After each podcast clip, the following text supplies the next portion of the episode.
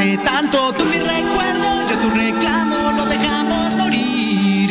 Veo noticieros, me da asco las elecciones, fiasco, lleno de oyentes, matando, dime qué pasa aquí. Una fortuna, gasta el tabaco, las depresiones, me dan por ratos, llega la noche y salen los gatos, no me puedo dormir. Wow, wow.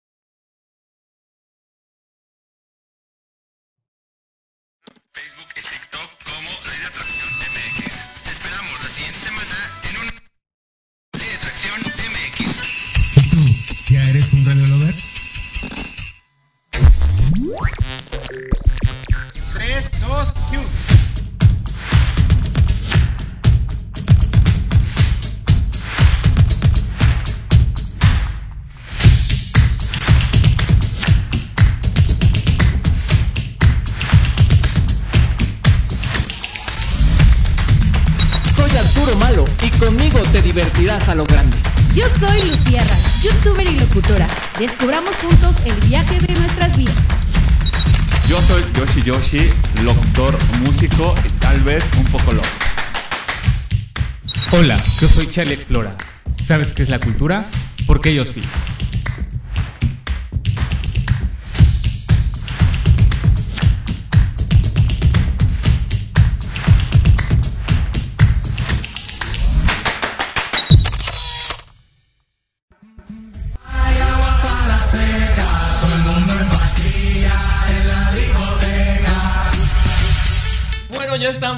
De regreso en este su programa, esta veintiseisava emisión de Ley de Atracción. Uh, completamente en vivo. Así es, querido Charlie, ¿cómo estás? Muy bien, muy bien, aquí estamos de nuevo. ¿Qué tal, Red Lovers? ¿Qué dice su sábado? Así es, ¿cómo han estado? ¿Qué tal los trató esta semana? Uh, este la, provechito la, la, se están comiendo por aquí. Provechito. Así es, y hoy cumplimos seis meses de esta nueva aventura, esta tercera temporada. Empezamos un veintiuno de enero y ya estamos a veintidós de julio. Y los que vienen, se vienen cosas estamos muy buenas, más ¿no? Allá de la mitad, estamos festejando desde estamos a la junio, mitad. Nuestros cuatro años, nuestra mitad de temporada. Y ahorita, pues seguimos festejando con los seis meses, ¿no? Sí, sí, muchísimas este gracias proyecto. A nuestros Radio Lovers. Gracias claro, a ustedes, estamos aquí sí. Y a darle, echarle ganas, vamos con todo. Así es, y bueno, pues comenzamos con las efemérides, ¿te parece? Así es, vamos, adelante. Pues hoy es Día Mundial del Cerebro. ¿Qué tal anda okay. tu cerebrito? Uy. La loca de la azotea, le dicen. Pues cada veintidós de julio se celebra el Día Mundial del Cerebro, gracias a la Federación Mundial de Neurología, W F N, que tomó la iniciativa de darle importancia a la salud cerebral y concientizar a la sociedad sobre cómo prevenir y cuidar el cerebro. ¿Qué tal? ¿Tú te tratas? ¿O ya no? Ya, ya, ya estoy ¿Ya bien. ¿Estás bien, ya seguro? Estoy en ¿Ya no entras en crisis? No, ya no, ya pasó. Bueno, estuvo muy bien. Bueno, vemos. Bueno, pero sí, sí conocemos a... Tenemos unos amigos, ¿no? Ahí tenemos estamos una quemando. Amiga psicóloga. No, pero amigos que también están yendo a terapia, claro, se están tratando. Y no es nada siempre. malo, y ¿no? Más al por contrario. La pandemia, que justo ahí les va nuestra pregunta de una vez, porque tiene que ver. Nuestra pregunta del día es: ¿cómo evitas los pensamientos negativos por la ansiedad? Pues creo que lo principal y lo que todo el mundo debería de hacer es tratarse, ir con el psicólogo o psiquiatra para no tener esos malos pensamientos, ¿no? Claro, y no tener porque como este tipo de tabús, ¿no? De el estrés, problemas familiares, todo te pero lleva... Pero hay como mucha resistencia. Todavía, ¿no? Ay. De que, ay, no, estoy loco y Yo como voy a ir a esos lugares. No se habla de esos temas, pero hay que hacerlos. Es como así como vamos al gimnasio, hay que ir al psicólogo. Así es, y no nada más eh, ejercitar el cuerpo, sino la mente. La mente también es muy importante, y más a raíz de la pandemia, que mucha gente terminó muy grave en sus casas, ¿no? Pues harta, sí, al final cansada. Todo el encierro. Ya lo vemos en la casa de los famosos, ¿no? El encierro te lleva a locuras, es una pequeña muestra así de. Es, ay, pero pues bueno, así que trátense, queridos Red Lovers.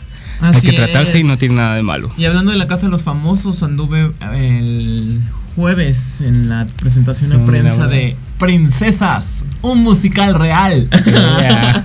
Con Ana Choquetti, okay. Ivonne Montero, Imelda Tuñón y la señora Mayer, Isabela Camil. Un saludo oh, al Team Infierno. A ver qué tal el domingo se pone. Sí, que están nominados, pero nos trataron súper bien y va a haber muchas sorpresas para que estén atentos a nuestras redes Vamos sociales, a ir, ¿no? Nos invitaron al estreno. Sí, este, a partir del seis de agosto puede ir la gente común y corriente y la prensa como nosotros el trece de agosto. Okay. Domingo a la una de la tarde, Teatro Xola. Teatro Xola. Julio están Pío. Cordialmente invitados. Así es. Disfrutemos el teatro. Musical. Hay que reactivar el teatro. Vamos a ver Isabel la Camil cantar porque nunca ha cantado, ni Ana Choquetti. Ah, perfecto, nunca es tarde. En la, en la conferencia. Pero así pues, es, nunca es tarde para iniciar nuevos ¿Qué más proyectos. Tienes, querido? Cuéntame.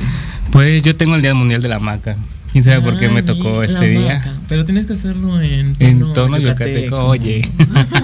Desde allá, no me ¿no? sale, no, pues creo que es de origen haitiano la palabra. Ah, o sea, se, se la viene desde, uh, desde la conquista, me parece. Ah, pues sí tiene sentido, Haití, Yucatán, pues sí, en así una balsa. Es. Pues se usa principalmente en zonas costeras, ¿no? Donde hace muchísimo calor, sí, que porque no se aguanta, sí. No soportan las sábanas ni nada. Mis amigos de, de Mérida me cuentan que, pues, obviamente, a estar a cuarenta grados en las noches, pues estar en una cama con colchón te asas, definitivamente. Claro. Entonces toda la gente de, del sureste ya está acostumbrada a dormir en hamacas y yo ya dormí, he dormido en hamacas y mira.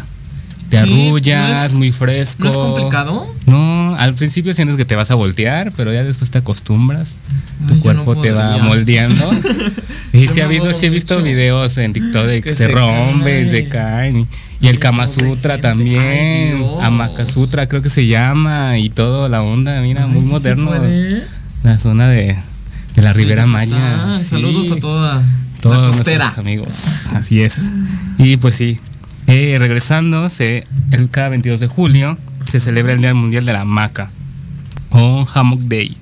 La celebración de estas efemérides tiene como finalidad destacar la creatividad, destreza, evolución y utilidad de este producto artesanal en varios países del hemisferio norte. Se celebra en esta fecha, debido a que marca la mitad del verano, cuando hace más calor. Entonces, por obvias razones, se celebran estas fechas cuando hace muchísimo calor, ¿no? Pues felicidades a todas las hamacas del mundo y un su día. A las, hoy en su día. A los yucas. ¿Cómo se les llama? ¿Yucatecos? Ah, ¿Yucas? Pues sí, a todas las personas de la península de Yucatán, del sureste. De playa. Saludos. Que ya se antoja. Saludos, se amigos. Está haciendo mucho calor por aquí, ya me quiero imaginar en, en allá, las playas. Sí, ¿no? cuarenta grados. Y, pero bueno, continuamos. Pues nace Willem Dafoe. Te, de, te dejé el fácil. No okay. El veintidós de julio de mil novecientos cincuenta y cinco nació el actor estadounidense de cine y teatro Willem Dafoe, quien fue miembro fundador de la campaña The Wooster Group, nominado en dos ocasiones al Oscar como mejor actor de reparto por La Sombra del Vampiro y Platoon. Ha participado en cintas como Spider-Man, Nightmare Alley, The Lighthouse, Aquaman, El Gran Hotel Budapest, entre otras cintas. Mira, y justo... esta semana, hablando de cine, se estrenó Oppenheimer y Barbie, que recaudaron muchos millones de pesos. Ay, es un tema lo de los vasos también, que ahorita es tendencia. Todo el mundo peleándose, un, los revendedores. Un chico que salió vestido de rosa y que le hicieron bullying. Ay, no, sí. Ya saben, cada vez que pasa algo en... está creando el tendencia cine. Barbie. Sí, sí, sí, todo el mundo y la busca. Coméntenos algo. Si la han visto, si no la recomiendan ver, porque nosotros no hemos, no tenido, le, todavía, hemos tenido la oportunidad. Pero iremos, ¿no? A verla. Así es, ahorita sí. Que pase la gente. Sí, ya nosotros somos de irlo a ver. A, a la última de semana, hecho, igual la de Elementos. La igual la vimos ya al final, ¿no? Pero Elementos no tuvo tanto auge porque fue como... no sé qué pasó en esa semana y creo que también estrenó otra, otra película y... no, pero lo que iba es que nosotros nos esperamos siempre, ah, bueno, sí. Porque todo el mundo es, en la primera semana, así, así no sé, se atascan los cines y como cuál es el chiste, ¿no? Entonces mejor, bueno, a lo mejor no lo, lo hacen porque te lo cuentan, ¿no? De que no, prefieren no escuchar los famosos este los spoilers, spoilers y van, por eso se apresuran a ir a verla, pero pues no tiene chiste, por mejor ir cuando ya está más tranquila la situación. Así y vamos es. Y la disfrutamos como elementos, ¿no? Así pero pues es. Bueno, feliz feliz cumpleaños. Llegó nuestro invitado, a nuestro estoy hablando con él, Willem. A Willem Dafoe. Saludos y bendiciones hasta donde estés. Así muchos es. Años más. ¿Y quién más nació también hoy? Cumpleaños de nuestro querido amigo Oscar ay, de la Renta, íntimo. Claro, de Gustavo. Sí, claro. La tía Gustavo. Ah, ese es otro, que no vino. Saludos a la tía Gustavo, que está en su casita. Claro que sí. Así es. Un veintidós de julio de mil novecientos treinta y dos nace el modisto Oscar de la Renta, quien ganó múltiples premios en el mundo por sus creaciones dentro de la alta costura y se volvió uno de los diseñadores más importantes y reconocidos del mundo. En febrero de dos mil once se le concede, según Real Decreto ciento setenta y nueve guion dos mil uno, dos mil once, perdón, la Gran Cruz de Orden del Mérito Civil como presidente del, del King Sofía Spanish Institute Queen, Queen, Queen de Nueva York. Mira, toda una celebridad. Mucho reconocimiento a él. Ya, saludos y pues felicidades de nuevo. Sigue vivo, ¿no? Sí. Desde pues treinta y dos. Sí. Ay, Dios. Pues con tanto dinero se conserva. Así es. Pues quien más está de fiesta es Selena Gómez. Uh, saludos. Un día como hoy de pero de mil novecientos noventa y dos, o sea, está cumpliendo joven. treinta y un años, es más grande es, que yo. Sí. Nació la actriz, cantante y empresaria estadounidense Selena Gómez, conocida por sus temas Love You Like a Love Song, Who Says, The Heart Wants What It Wants, Come and Get It, Good For You, entre otros. Actualmente participa en la serie Only Mo- Murders in the Building. También es la dueña de la marca de maquillaje Rare Beauty. Mira, un saludo para ella, que también justo tuvo un documental de su... My Mind and Me se llama, Mi Mente y Yo, que han tenido estos tiene una enfermedad, ¿no? ¿no? Los, pues los famosos como que se les van las cabras al monte. Imagínate. No, pero aparte ella tiene otro, otra enfermedad, ¿no? De sí. salud física, no recuerdo cuál no, es. No, ese es Demi Lovato, ¿no? No, pero ella, yo recuerdo que igual ¿sí? había unas fotos que se veía mal, pero es por una enfermedad. Pues que nos digan, llevan a decir Dreamers, los Selena Gómez fans, no sé cómo les llamen, que nos digan qué enfermedad tiene, ¿no? Pero pues y por bueno, último, muchos años más. ¿Quién más festeja años hoy? Jaime Camil, ay, amigo ay, íntimo también. Azteca, así para es. Es conocido tuyo. De Vicente Fernández. Él nace en mil novecientos setenta y tres, cantante ay, y actor Dios, mexicano. Está cumpliendo cincuenta años. Mira, joven. Así es. Ganador de las Palmas de Oro como mejor actor protagónico por la producción mexicana The West Side Story. Uh-huh. Actúa en filmes como Zapata, Puños Rosas y Siete Vidas, además de las telenovelas como La Fea Más Bella, Por Ella Soy Eva, entre otras. Claro. Por Ella Soy Eva, cuando se vistió de mujer, sí. Qué guapa. Sí, fue y uno también de los... en La Fea Más Bella fue el protagonista. Sí, el... Muy bueno. El, es como cómico, ¿no? Sí. Él es actor, es protagonista cómico. Me cae muy bien. Saludos. Es muy bueno, saludos. Donde quiera que esté, que es justo hermano de Isabela. Ah, perfecto.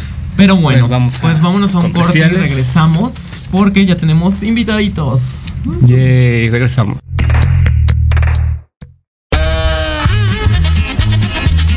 Oye, oye, ¿a dónde vas? ¿Quién, yo?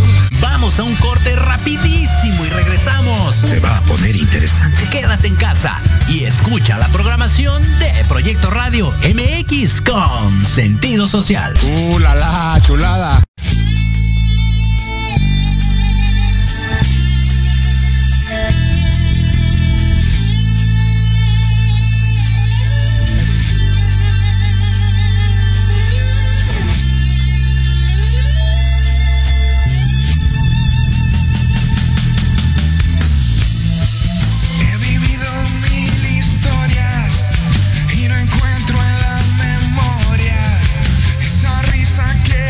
That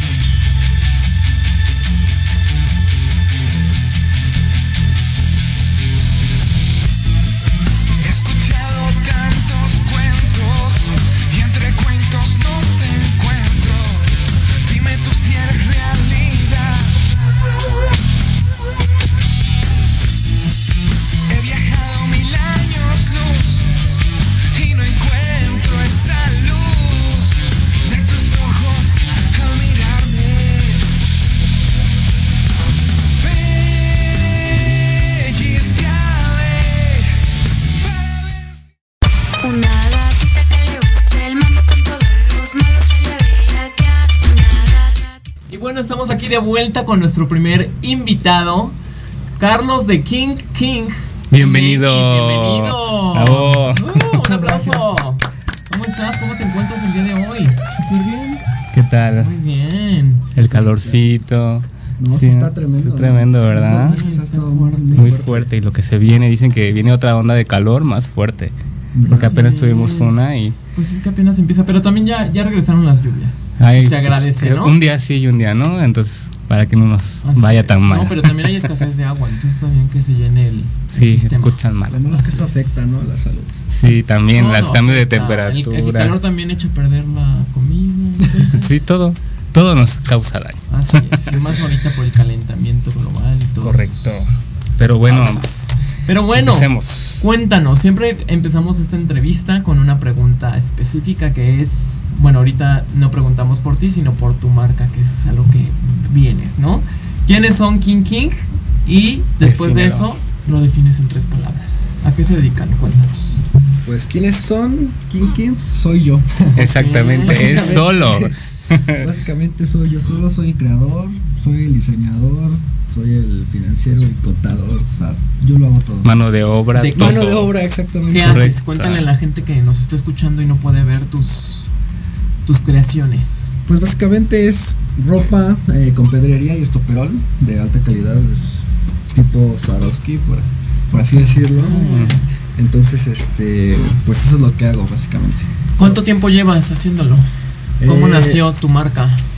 Pues mira, llevo llevo en la planeación y todo eso seis meses, pero pues hace dos semanas apenas empecé metiendo publicidad, entonces pues básicamente dos mira, semanas. Fue de pura chiripa que te encontré. Exactamente. Oye, somos, vamos a darle su patadita de la suerte. Claro.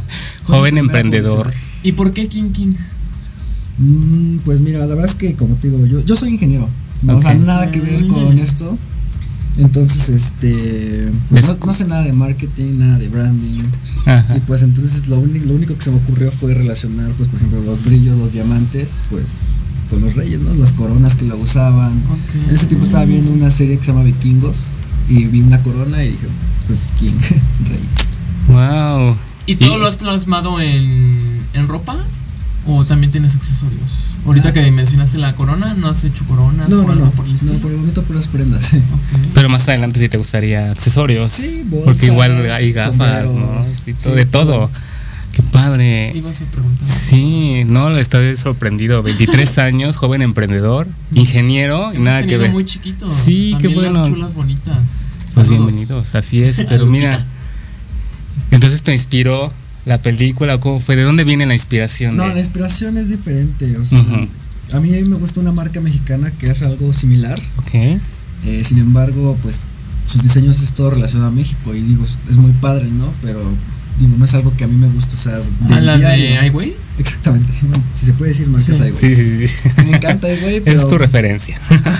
Okay. Pero pues bueno, es todo mexicano y digo, no, no es algo como que me gusta usar diario, ¿no? Yo pues le varía, o sea, nada que ver Superman con, por ejemplo, Jesús o un conejo, etcétera. Okay. Es como más variado. Además también me gusta mucho Philip Plain, no sé si lo vi que... ¿Un cantante? Bueno, no, es un diseñador. Okay. Pero, por ejemplo, también usa mucho pedrería, mucho estoperol, pero pues una pedrería te cuesta cuarenta mil pesos, o sea. Okay. Ok. Y por ejemplo, ¿cómo inicias el proceso de para crear? Sí, o sea, ¿cómo, o sea, ¿cómo lo haces? Te piden, te mandan la foto de quiero esto, tú haces el diseño, ¿cómo está? Estos diseños son míos, o sea, nadie ¿Eh? me los pidió, nadie me dijo quiero que lo hagas uh-huh. tal cual. Yo porque me gustaron, porque así lo decidí, los hice. Okay. Pero sí hago personalizados ahí en la página, este, pues pueden pedirme, ¿sabes qué? Quiero que me hagas tal y tal. Sin embargo, es un trato especial, ¿no? No es como que pueda hacerlo seguido o, o para todos, ¿no? Es que hay que hacer un trato. ¿Cuánto tiempo te toma hacer una prenda? Desde, o sea, ¿cómo empieza? O sea, ¿tú adquieres ya tu camisa, tu playera? Yo las hago. Ok. También.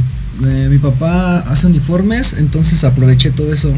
Que de, aquí, de aquí soy. No, o sea, desde chiquito tú tuviste como ese acercamiento a las prendas y todo lo textil, la industria textil. Pues ¿Te sí, llamó la atención? No, no me llamó la atención hasta apenas ahorita. Te digo, yo, okay. yo soy ingeniero. Imagínate. Ok. Pero sí, este, ¿sí ejerces tu profesión sí. o ya no? ¿También? De hecho, acabo de terminar las mat- mis materias. Estoy trabajando ya en una empresa. mm. automotriz, pero pues mi título apenas va, lo estoy tramitando. Pero entonces, en tus tiempos libres te dedicas a coleccionar prendas. El negocio, ese es tu hobby, ¿no? Dices, pues, ¿qué tal? Sí, no, o sea, sí le dedico buen rato, la verdad.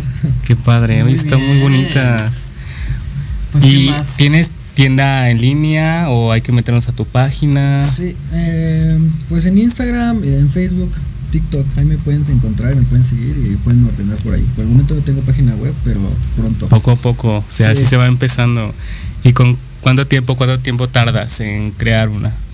Pues, pues se, se empieza por el diseño, ¿no? Uh-huh. El diseño, este, yo, yo no estudié ni diseño gráfico, nada, pero pues lo aprendí, uh-huh. nada más. Entonces, este, diseño gráfico es lo que se tiene que hacer primero. Una vez ya, este, se tiene que confeccionar, que maquilar un molde, perdón. Uh-huh. Ese molde, pues, con máquinas C N C. Digo, yo soy ingeniero, entonces sé más o menos cómo utilizarlas. Claro. Y este, después de ahí, pues, nada más es como estamparlas, hacerlo de la prenda y todo eso. ¿Cuánto tiempo te tardas en...? Pues en hacer un diseño yo creo que sí son ocho horas, pero de seguida, sin, sin despegarme de la silla, del, del monitor. Ok. ¿Y cómo pegas la piedrería? La piedrería, o sea, ah, ¿qué es, utilizas? Eh, cada piedrita tiene pegamento, entonces este se plancha y se derrite. Wow. Por así decirlo. Mira, muy bien. ¿Y qué es lo más difícil del proceso? No, pues el diseño. Sí. Sí. Ya pegar como quiera, no, ¿verdad? Porque pero tienes, o sea, el molde. Eso lo hace, ajá. Tú pues tienes como, obra. como el molde y lo pegas encima, o como se. Pues es un, pro, es un proceso un poquito difícil de explicar y okay. de que lo puedan comprender, porque digo, es, es un poquito de ingeniería, ¿no? Ah, okay. ok. Entonces, este, mejor lo reservemos. Mejor y lo dejamos. Para no aburrir a nadie, ¿no? Ok. Pues está interesante. Pero sí se ve muy laborioso. Sí, sí. Muy, todo bien.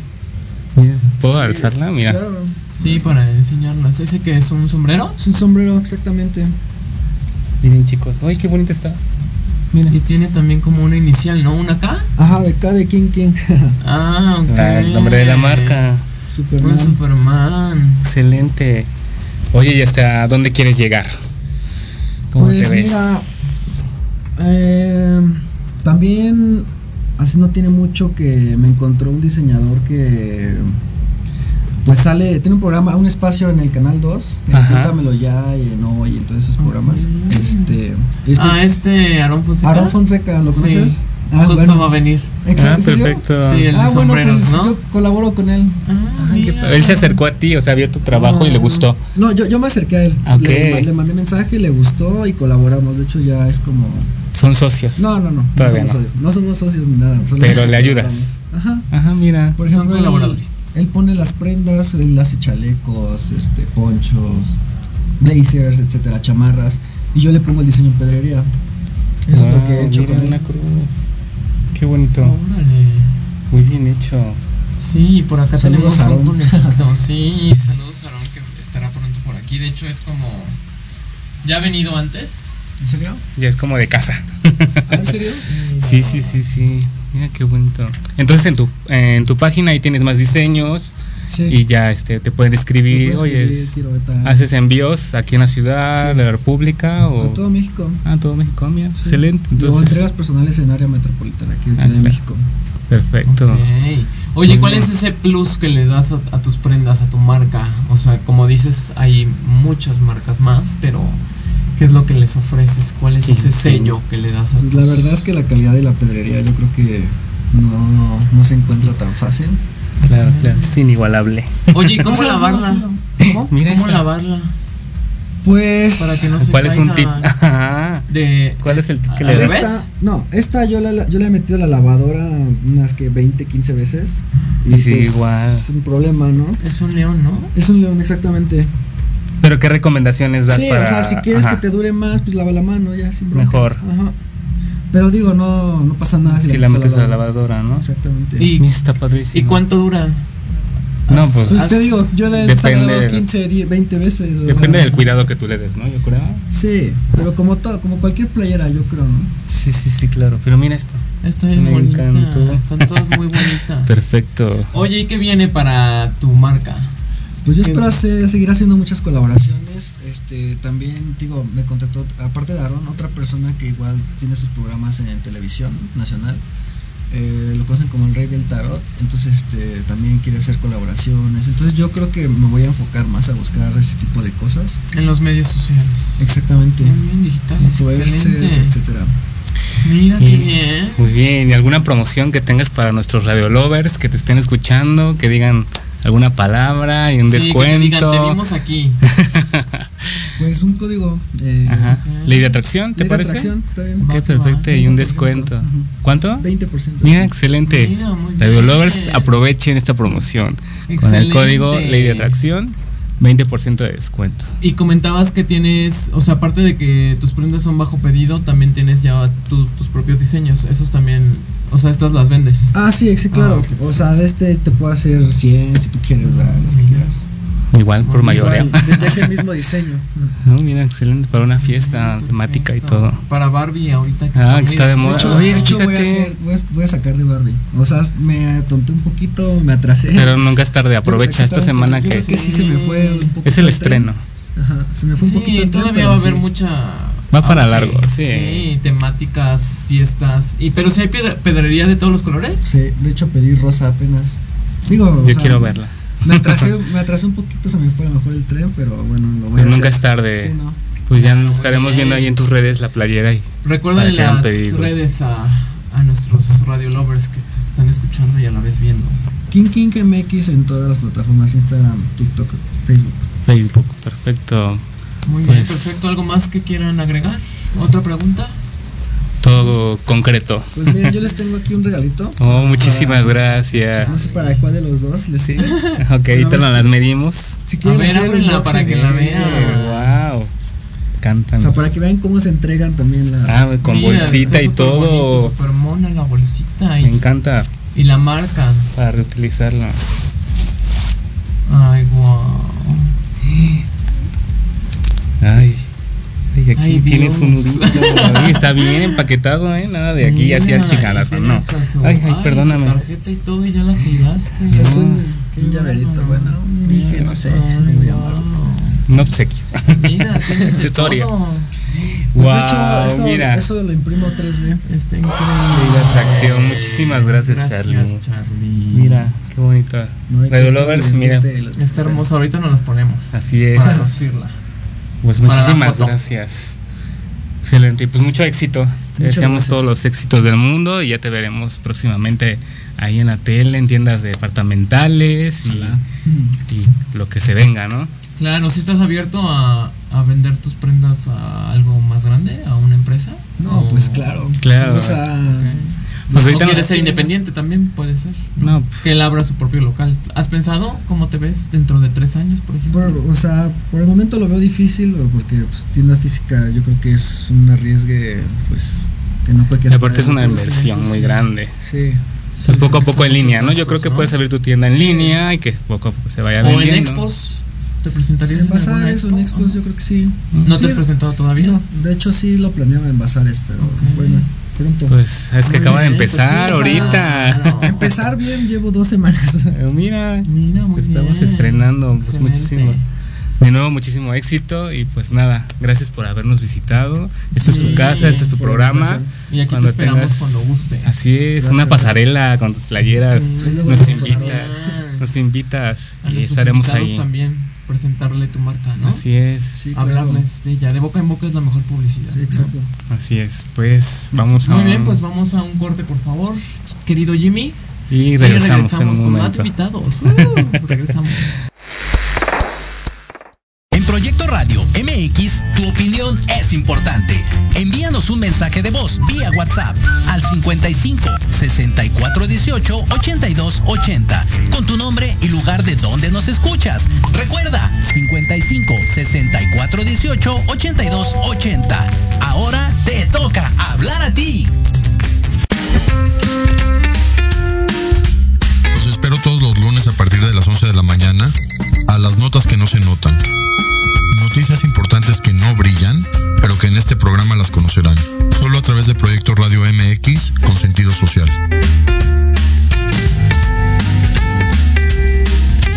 pretende a conocer las verdaderas causas que provocan sufrimiento o atraen enfermedades y situaciones difíciles a tu vida. ¡Por Dios, tengo miedo! Piensa en transformarte, piensa en Jishu. No te pierdas todos los lunes de doce a una, Sana sin medicamento, un espacio que es para ti por Proyecto Radio M X con sentido social.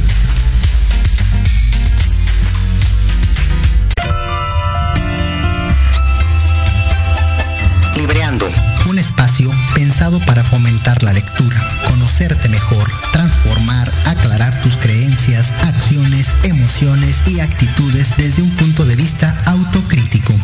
Conducido por Ivonne Barrera y Eric Domínguez. Acompáñanos cada lunes a partir de las cuatro de la tarde por Proyecto Radio M X, con sentido social.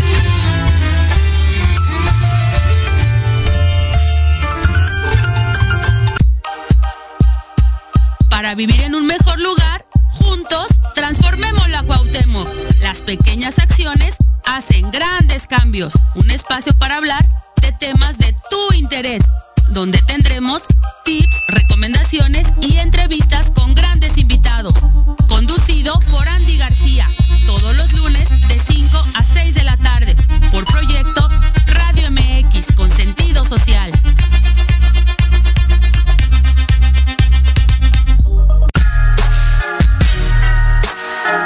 Los espero todos los lunes a partir de las siete de la noche en Victoria Ruiz Salón, donde encontrarás tips para tu cabello, tips para tu maquillaje, de la mano de grandes expertos, solo por Proyecto Radio M X con sentido social.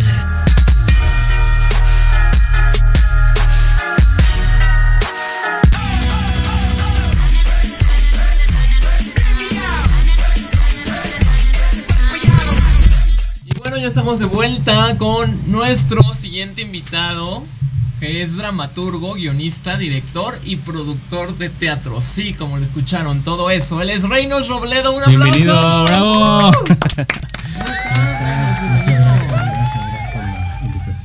No, a ti por el placer de estar aquí. No, gusto. Claro. Y bueno, pues siempre empezamos esta entrevista con una pregunta clave, medular, que es modular, modular. Okay. Modular. Bueno, como se diga. Este, ¿quién es Reynolds Robledo? Defínete en tres palabras. Soy alguien que sueña mucho. Okay. Que, soñador. Que, soñador, eh, ambicioso. Creo que, que la ambición puede ser buena también, ¿no? Okay. Eh, y constante. Eh, en las cosas que hago, que creo que van de la mano con todo eso. Perfecto, muy profesional. Muy bien, pues ahora sí, preséntate más allá de esas tres palabras. ¿Quién eres?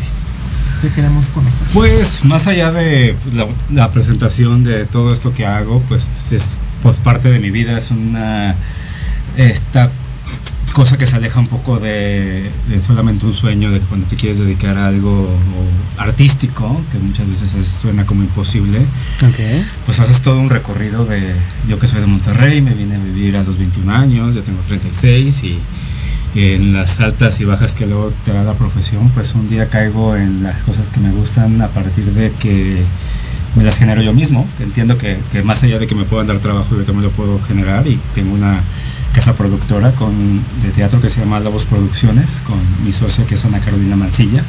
Saludos. Saludos, Saludos bendiciones. Cumpliremos ocho años ahora en agosto. Wow. Con la casa productora. Okay. Y pues ahora sí que me he hecho mis pastorelas este, okay. con mi propio trabajo, y eso ha dado pie a, a que vengan muchas, muchas cosas, cosas más. ¿Sí? Okay. Pero ¿cuál fue ese primer acercamiento que tuviste a... pues a la escritura en teatro, más ¿Estudiaste? que nada, porque estudiaste publicidad, ¿no? Tengo entendido. Okay. Pues empecé estudiando publicidad en Monterrey, pero nunca me gradué. Este, que se trunca. Ay, que se trunca, perdón. Sí, sí, yo sé que es luego de consejos que estudies, pero estudia pues lo que quieres, a lo que te, te quieres dedicar. Es correcto. ¿No? ¿Por qué o sea, este cambio así tan? Pues era, yo creo que era Monterrey, en su momento fue natural decidir qué carrera hacer a los veinte años, que luego como que hay esta presión de por salir de, a, a, digo, a los dieciocho años de salir de la prepa, y luego luego tienes que tomar la decisión de... No te dejan pensar. ¿A qué te vas a dedicar toda la vida? Y la misma, la familia, claro, la sociedad no te permite como aguantarte a, a descubrirlo, porque sientes que se vuelve una, literal, una carrera que, de perseguir este algo, y pues luego... Eh, la, la, estas cosas artísticas se vuelven como eso, como sueños imposibles, cosas que, a qué te quieres dedicar, por qué no haz algo, o primero trabaja en una especialidad, este, en este caso publicidad, y después ves, trabajate en tu plan B. Siempre te piden como eso. Cuando yo entiendo que no me está gustando la escuela, pues emprendo, emprendo como esa aventura a, a querer estudiar este cine, esto, específicamente guionismo, pero luego pues estar en Monterrey, llegas a la Ciudad de México y te das cuenta de que hay mucha más oferta y demanda, gente que viene de muchas partes preparada también, y dices, no, pues pero ¿dónde tú estás queda mi lugarcito? En Monterrey estudiando ah, publicidad. publicidad también es una repente, gran urbe, ¿no? Sí, pero al final esto que a mí me gusta y a lo que me dedico, pues es muy chiquito el, el, el universo. Sí, se, sí hay gente que hace teatro, pero incluso si a veces sentimos que aquí no hay tanto público, que hay pocos espacios, uh-huh, claro, o que no, no hay suficiente dinero, etcétera, o que qué tanto puedes vivir de esto, pues creo que en, en otras ciudades mucho más pequeñas en este aspecto, aunque Monterrey es muy industrial, pues te quedas corto también. Bueno, retomando sí, la pregunta, tú estabas estudiando allá, sí, y ¿en qué momento dijiste voy a la ciudad porque quiero estudiar esto? O pues a los veinte años me entró esta cosquillita que ¿así de la nada? De, de la, pues de chiquito siempre me gustaba, ajá, el teatro, tenía como estas inquietudes, pero se sentían como eso, juegos. Claro. Este, nunca llegué a pensar que realmente me iba a dedicar a esto, eh, y cuando lo empecé a explorar dije, bueno, si, si te gusta el cine, si te gusta el teatro, si te gusta la, y quieres contar buenas historias, te quieres dedicar a eso, pues por dónde empiezas, y dije, no, por escribir.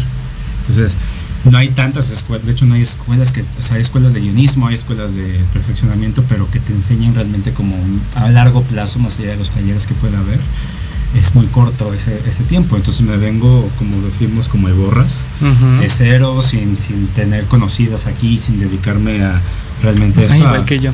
A, de a poquito a poquito, sí, y claro, han sido ya casi dieciséis años de eso, entonces sí. ¿Y cuando llegaste, cuál fue la primera puerta que tocaste? Pues pensé que antes eh, eh, antes había más arrojo, más responsabilidad, yo le digo, de llegar con la gente y decir, hola, mucho gusto, yo me llamo Reynolds, quiero ser guionista, me quiero dedicar a esto, pues uh-huh, medio te vas conectando con gente, no siempre te dan las oportunidades de, este, de buenas a primeras. Obviamente cuando generas equipos de trabajo y gente que se va especializando, es mucho más fácil que conectes con eso a alguien nuevo, que digas, ah, claro, empieza, vamos a sí, invertir claro, millones y millones fácil de pesos a ver si realmente es bueno, ¿no? Y tuve un primer acercamiento gracias a una convocatoria con Eugenio Herbés, okay, que hizo pues una convocatoria de buscando creativos. No tenía yo grandes, no tenía material que mostrar, entonces rápido escribí como una especie de monólogo.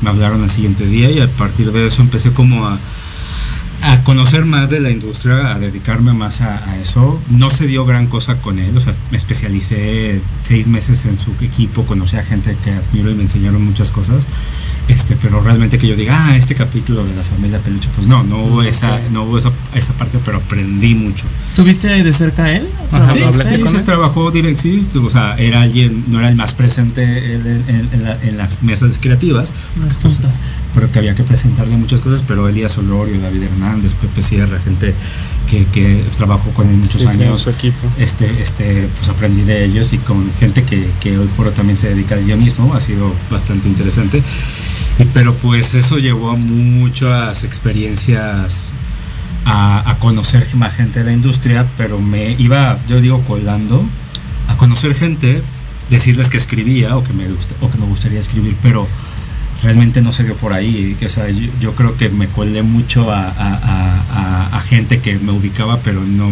necesariamente me daban trabajo. Yo decía que era escritor, pero no tenía como muchas cosas que mostrar. Entonces fue difícil encontrar como ese balance entre, entre pues ya me ubican en las fiestas, ya me ubican en las reuniones, pero que tú digas, ah, claro, vamos a invitarlo a chambear, si fue otro. Pero proceso. Empezaste con una buena referencia, ¿no? Hablando de Eugenio Derbez. sí, que es todo ya un monstruo en el eminencia. mundo de sí, claro. Sí, él, él, Entonces, él ya tenía, no, no había hecho su primera película. Ajá. Eso que te estaba en ese punto de él ya querer hacer más cosas y que la misma industria no lo dejaba, como uh-huh. que querían que se dedicara él todavía a la pura a, televisión, a, a la ¿no? televisión, a los personajes ya clásicos que tenía. Uh-huh. Entonces puedo entender en él estas ganas de, de querer siempre demostrar algo más, ¿no? De, de que tienen chance aparentemente, y algo que le admiro en ese aspecto es que en el momento en que dijo, si no me dan las oportunidades, pues yo me las voy a empezar a generar, y eso creo que es, es un gran ejemplo a seguir. Claro. Justamente eso te va a preguntar, ¿es tu inspiración él o...? Admiro mucho eso de él, creo que, sí. que, que entiendo esta idea de cuando te pueden llegar a catalogar, en, en, tú lo puedes tratar de dedicar a esto, ¿no? Uh-huh. Tú solo haces comedia, tú solo haces teatro, tú solo haces cine, o actores que dicen, no, él nada más es de tal cosa, no le puedes dar, no, no, no te va a lograr lo demás, y es claro, hay que, a veces uno se especializa demasiado, que eso ocurre siempre en las carreras, pero incluso yo como escritor y que empiezo también a dirigir mis proyectos, hay siempre esta idea de eres más una cosa que la otra, ¿no? O eres más escritor, o eres más director, o eres más actor, etcétera. No me dedico a la actuación, pero en ese aspecto es, nunca, siempre alguien te va a decir que eres más una cosa que la otra cuando puedes ser todo en ese aspecto, no, no, no te puedes limitar, ¿no? Y, y eso suele ser así a veces por la misma industria. Así es. ¿Y cómo te sentiste haciendo comedia? Porque pues por lo que he visto tú eres más dramático. Soy muy dramático a la hora de escribir, pero he tenido experiencias en comedia. Todas mis obras de algún modo también cargan con un humor claro. sarcástico por, por mi forma de ser, que es imposible no otorgárselo a los personajes. Eh, pero pues tengo la experiencia haciendo una película de comedia que escribí que se llama El cumple de la abuela, que también ahí tiene como como pues, ¿Con su, sellito, con su sellito cómico, que fue escrita por Adriana Pelusi y Tobias Camba, eh, con, con, con Javier Colinas de director. O sea, te digo, o sea, es, es no casarme yo, a lo mejor te digo, bueno, nunca he escrito algo de terror, pero pero no quiere decir que no lo vaya a intentar en algún momento, ¿no? Puede ser una, un buen reto. Acabo de, de escribir para un podcast que es este western, ficción, apocalíptico, entonces nunca me había tocado escribir escenas tan de acción y balas, etcétera. Entonces Justo. también fue algo muy interesante intentarlo. Más adelante hablar, hablaremos del de libro vaquero, viene, ¿no? Ya, ya, ya, ya, ya vendrás, tenemos pronto. Muy bien, pues yo quiero preguntarte, eh, ¿cuál fue tu primer escrito, así oficial, formalmente hablando? Eh, en guión de teatro, o sea, ¿cómo llegaste a teatro ahora? En teatro hubo un proyecto que de hecho está aquí muy cerquita en Santa María de la Ribera que se llamaba okay. Microteatro. Uh-huh. Fue algo que por ahí del dos mil trece este, fue un concepto de España, en espacios muy pequeños, obras de quince minutos, había una cosa de ejercicio actoral y de escritura y de todos los sentidos muy rico. Eh, me aventé a hacer esa primera obra de, que se llamaba Siete, que yo la dirigí. Eh, un texto cortito, tuve como esa experiencia y de pronto lo natural fue empezar a, a querer hacer más. Eh, pareciera que ante el, la gente que conoció mi trabajo, Lobos por Corderos fue la primera obra, eh, que, que hubo un, una gran respuesta de la gente cuando lo hice. Sí, pareciera que fue como mi debut oficial. Irónicamente, la primera obra que escribí hace casi diez años, apenas la voy a estrenar ahora en octubre, de Las Marías. Las Marías, esa es la primera obra en realidad que escribí, pero pues es bien, bien bonito sentir que ahora por fin voy a poder estrenar esa obra, este, después de, de casi diez años, que por alguna razón se quedó en el cajón, este, y pues ya ahora por fin ya es, empezamos ensayos, ya, ya, ya tengo elenco. Este, ¿Tiene algo que ver con las novelas? Tiene, tiene que ver con mi familia. Este, eh, las, las Marías está inspirada de mi mamá y mis tías, que todas son María algo, ¿no? Okay. Este, y que pues irónicamente pues tiene que ver con pues algo muy cultural, el nombre María, ¿no? Incluso sí. para la sociedad, para referencias culturales, en este caso las telenovelas, tanto las de Thalía como la, la Lazos de Amor, ¿no? Es un nombre típico de México. Todo. Pero sí, pues sí, claro. Uno de los grandes íconos que tenemos es María Félix, tiene esa... pues la Virgen de Guadalupe, ¿no? Entonces claro, tienes, claro. este, tiene, hay como colectivamente un nombre que genera algo social y al mismo tiempo, pues es los nombres de gente cercana y en este caso tiene mucho que ver con lo familiar.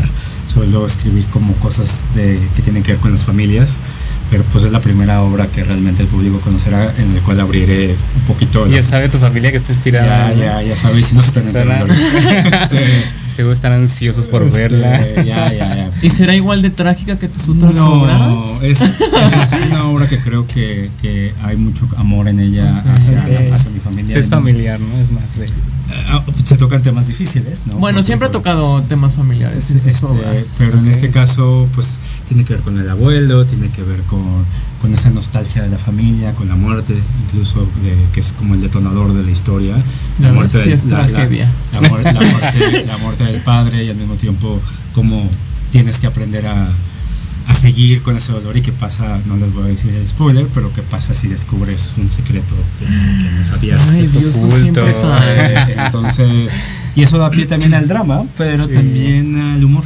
Entonces, es una obra que, que ahorita tengo en el elenco a, a Verónica Merchant, que es ahora, a, entre comillas, a mi mamá. Este, okay. Está basada en, en, en el personaje. Es buenísima actriz. Padrísima, es la segunda vez que trabajo con ella. Hicimos Sonámbulos en dos mil diecinueve, en la, en la reposición. Amo trabajar con ella y se me hace una gran actriz y, y compañera a la hora y mujer para trabajar. Marta Claudia Moreno, que también increíble actriz, ahorita está nominada al Ariel por Huesera. Eh, estaremos, es la primera vez que trabajo con ella, entonces también está padre, el reto es increíble, la energía, su vitalidad que trae, eh, su humor incluso. Y Rocío Verdejo, que, que la segunda vez que también trabajo con ella, el año pasado la dirigí en una obra que no era un texto mío, era una obra española que es de José Cabeza, que se llama Siete Años, entonces... Uh-huh. Estoy en casa con, con las tres, entonces es bien padre eso. Y ahorita están en ensayos. ¿O arrancamos qué? Ensayos. Hubo sesión de fotos también. Sesión de fotos, ya las anunciamos, ya por fin que era. ¿Cuándo se estrena? Estrenaremos doce de octubre. Ustedes tienen como... Son ¿La premisa? La premisa porque no lo proyecto. ¿En qué teatro? El Círculo Teatral, ahí en la uh-huh. en Veracruz. ¿El que reconstruyeron? Exacto. El que está en La Culpa. Ah, de Alberto, de Alberto Estrella y Víctor Carpintero, que... Se cayó. Sí, lamentablemente por el temblor en dos mil diecisiete tuvo que suf, tuvo que sufrir una demolición y por lo tanto está recién remodelado. Regreso Sin a ellos tema. Porque Lobos por Corderos, mi primera obra, la estrenamos originalmente ahí, este, uh-huh. entonces es bonito como regresar a un teatro que, que me dio esa que primera oportunidad con mi primera obra. Entonces, oh, qué padre, mucha ahora, nostalgia. Hay mucha nostalgia. Pero regresemos a Lobos por Corderos, porque okay. es una historia, habla como de... Pues, ¿cómo nace Lobos por Corderos? Porque, o sea, yo siento que tiene inspiración, espero que no sea tuya, pero... Porque es de, son de padres de familia, ¿no? Sí. Que secuestran a sus no. hijos en un camión. ¿O no, no, no. A ver, a ver. Casi secuestro de sonámbulos. Ah, este, okay. Bueno, ahorita nos... Lobos por Corderos tiene más que ver con... Es un grupo de padres que lamentablemente sufre la tragedia de que sus hijos en un, en un paseo escolar...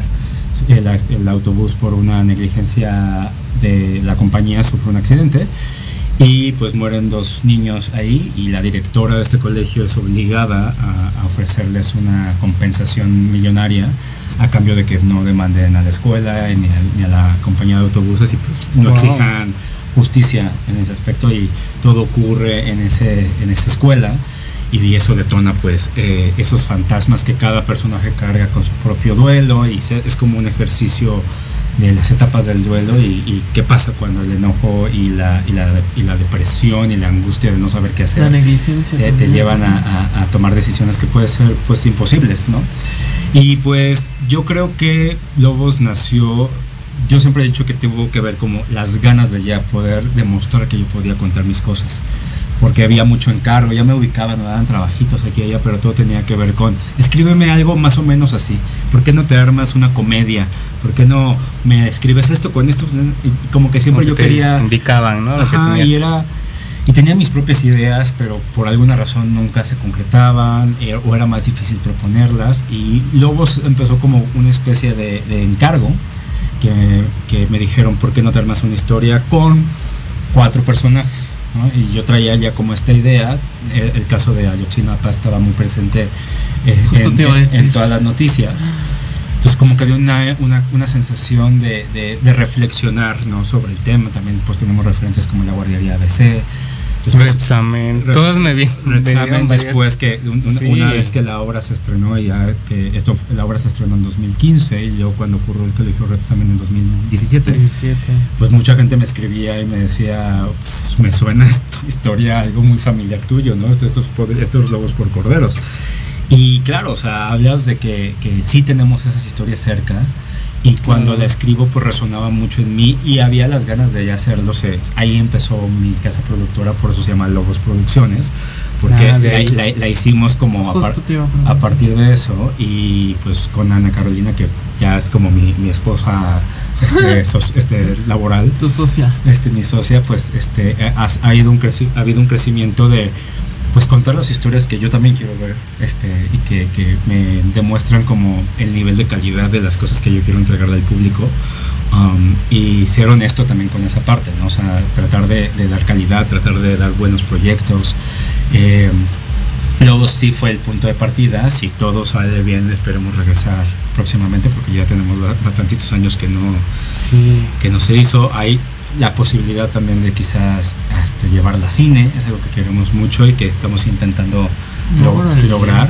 Ojalá, no digo no digo que vaya a ocurrir próximamente, pero sí, ya, es, ya hay muchas ganas de que ya ocurra. Y tocando el tema, o sea, mucha gente se va a sentir identificada, ¿no? Porque muchos conocemos a alguien que pasó por alguna tragedia de ese tipo y pues que sí le va a causar un poquito de, de ah, yo me identifico, a mí me pasó, y cómo sobrellevar sí, ese tipo de situaciones. Padre, y tener la, la experiencia también como... como estar presente durante ese, los procesos de, de las temporadas y, y sentir a un público no solamente que hace el esfuerzo de pagar su boleto y viene, sino que se tienen la confianza de que de acercarse a mí y decirme y cómo se sintieron, compartirme si tienen alguna experiencia personal, este, aunque sea muy dolorosa, sí me ha tocado que me, que me lo comparten y eso de algún modo se, se, se agradece y también claro. se, se reflexiona sobre la potencia que puede tener este, la ficción, en este caso el teatro, para contar algo y que, y que hagas un espejo con el público y que les des quizás una respuesta, quizás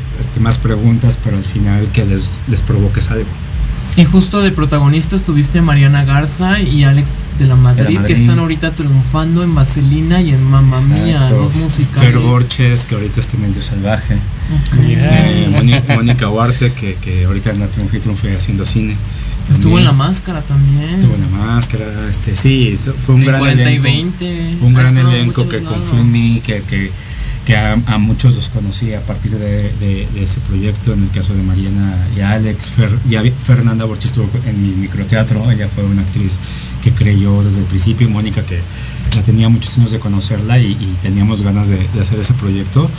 Y pues eso también me dio como la confianza de decir, claro, yo puedo acercarme a quien yo quiera, o sea, uh-huh. no sé si les voy a poder pagar lo que me cobrarían, pero de que puedo tener ese acercamiento y decirles, claro. tengo este proyecto, tengo este personaje que me gustaría que tú lo hagas, pues eh, me hace sentir que hay esa confianza, pero también esa responsabilidad de tener una carta de presentación hacia ellos, que en este caso con la obra, y que, y que me puedan decir que sí, y que pueda acceder a, a gente de, de, ese, de esos niveles y que obviamente también son atractivos para el público para poderlos venir a, a ver a, a la obra, pero entonces ahí se, se, se suma todavía más esas ganas de querer contar buenas historias. Y tengo entendido que Alex de la Madrid no iba a estar. ¿Te has quedado con ganas de algún elenco, de algún actor? Un actor que digas, no, y me rechazó o es, es pasó muy, algo. Es muy romántico esta idea de que, de que siempre será quien tenga que ser, ¿no? O sea, a, a, alguien va a ser al final del día. En efecto, Alex entró casi a punto de estrenar, el actor que iba a estar originalmente por compromisos tuvo que bajarse, por más que logramos de que no, si, lo, si vamos. ¿Quién a, era? Eh, Moisés Arizmendi, okay. un gran actor que se comprometió también desde el principio, pero sin embargo hubo presión, la televisión, era novela fuera de, de la ciudad, eso complicó mucho la situación. Y Alex aventó, confió en el proyecto inmediatamente y, y entró y, se, y fui, fue como un proceso rápido para él, pero afortunadamente con el equipo que teníamos y la confianza de la historia se, tuvo un gran resultado. Y sí, qué padrísimo que, que de ahí él también ha agarrado también un vuelo bien padre, porque creo que pensando y cerrando un poquito con lo que decíamos al principio con Eugenio, yo creo que Lobos fue un proyecto que les dio a ellos esa posibilidad de demostrar algo que no habían hecho. Mónica estaba haciendo comedia, empezó a hacer drama con nosotros. Bueno, no empezó, sino que reafirmó que uh-huh. puede ser actriz de drama. Alex ya estaba transitando de, a, su, a una edad más madura también para poder contar esas historias. Entonces trato de darles pues regalos, retos a, a este, y, que, y que puedan ser ellos quienes lo interpreten. Muy bien, pues vamos a un corte, seguimos todavía con más preguntas. Está muy buena esta entrevista. Sí, y regresamos en un momento. Reconocimiento en los metros también. Sí. Regresamos.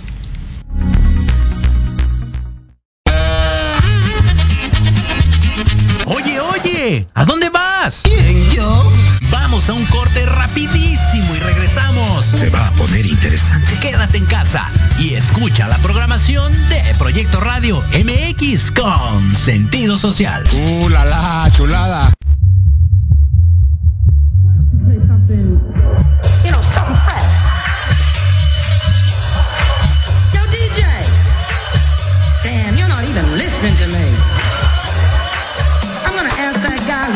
Saxophone. Hey you, yeah you, I really need a good fresh groove. Can you give it to me? Ah, ah, ah, ah.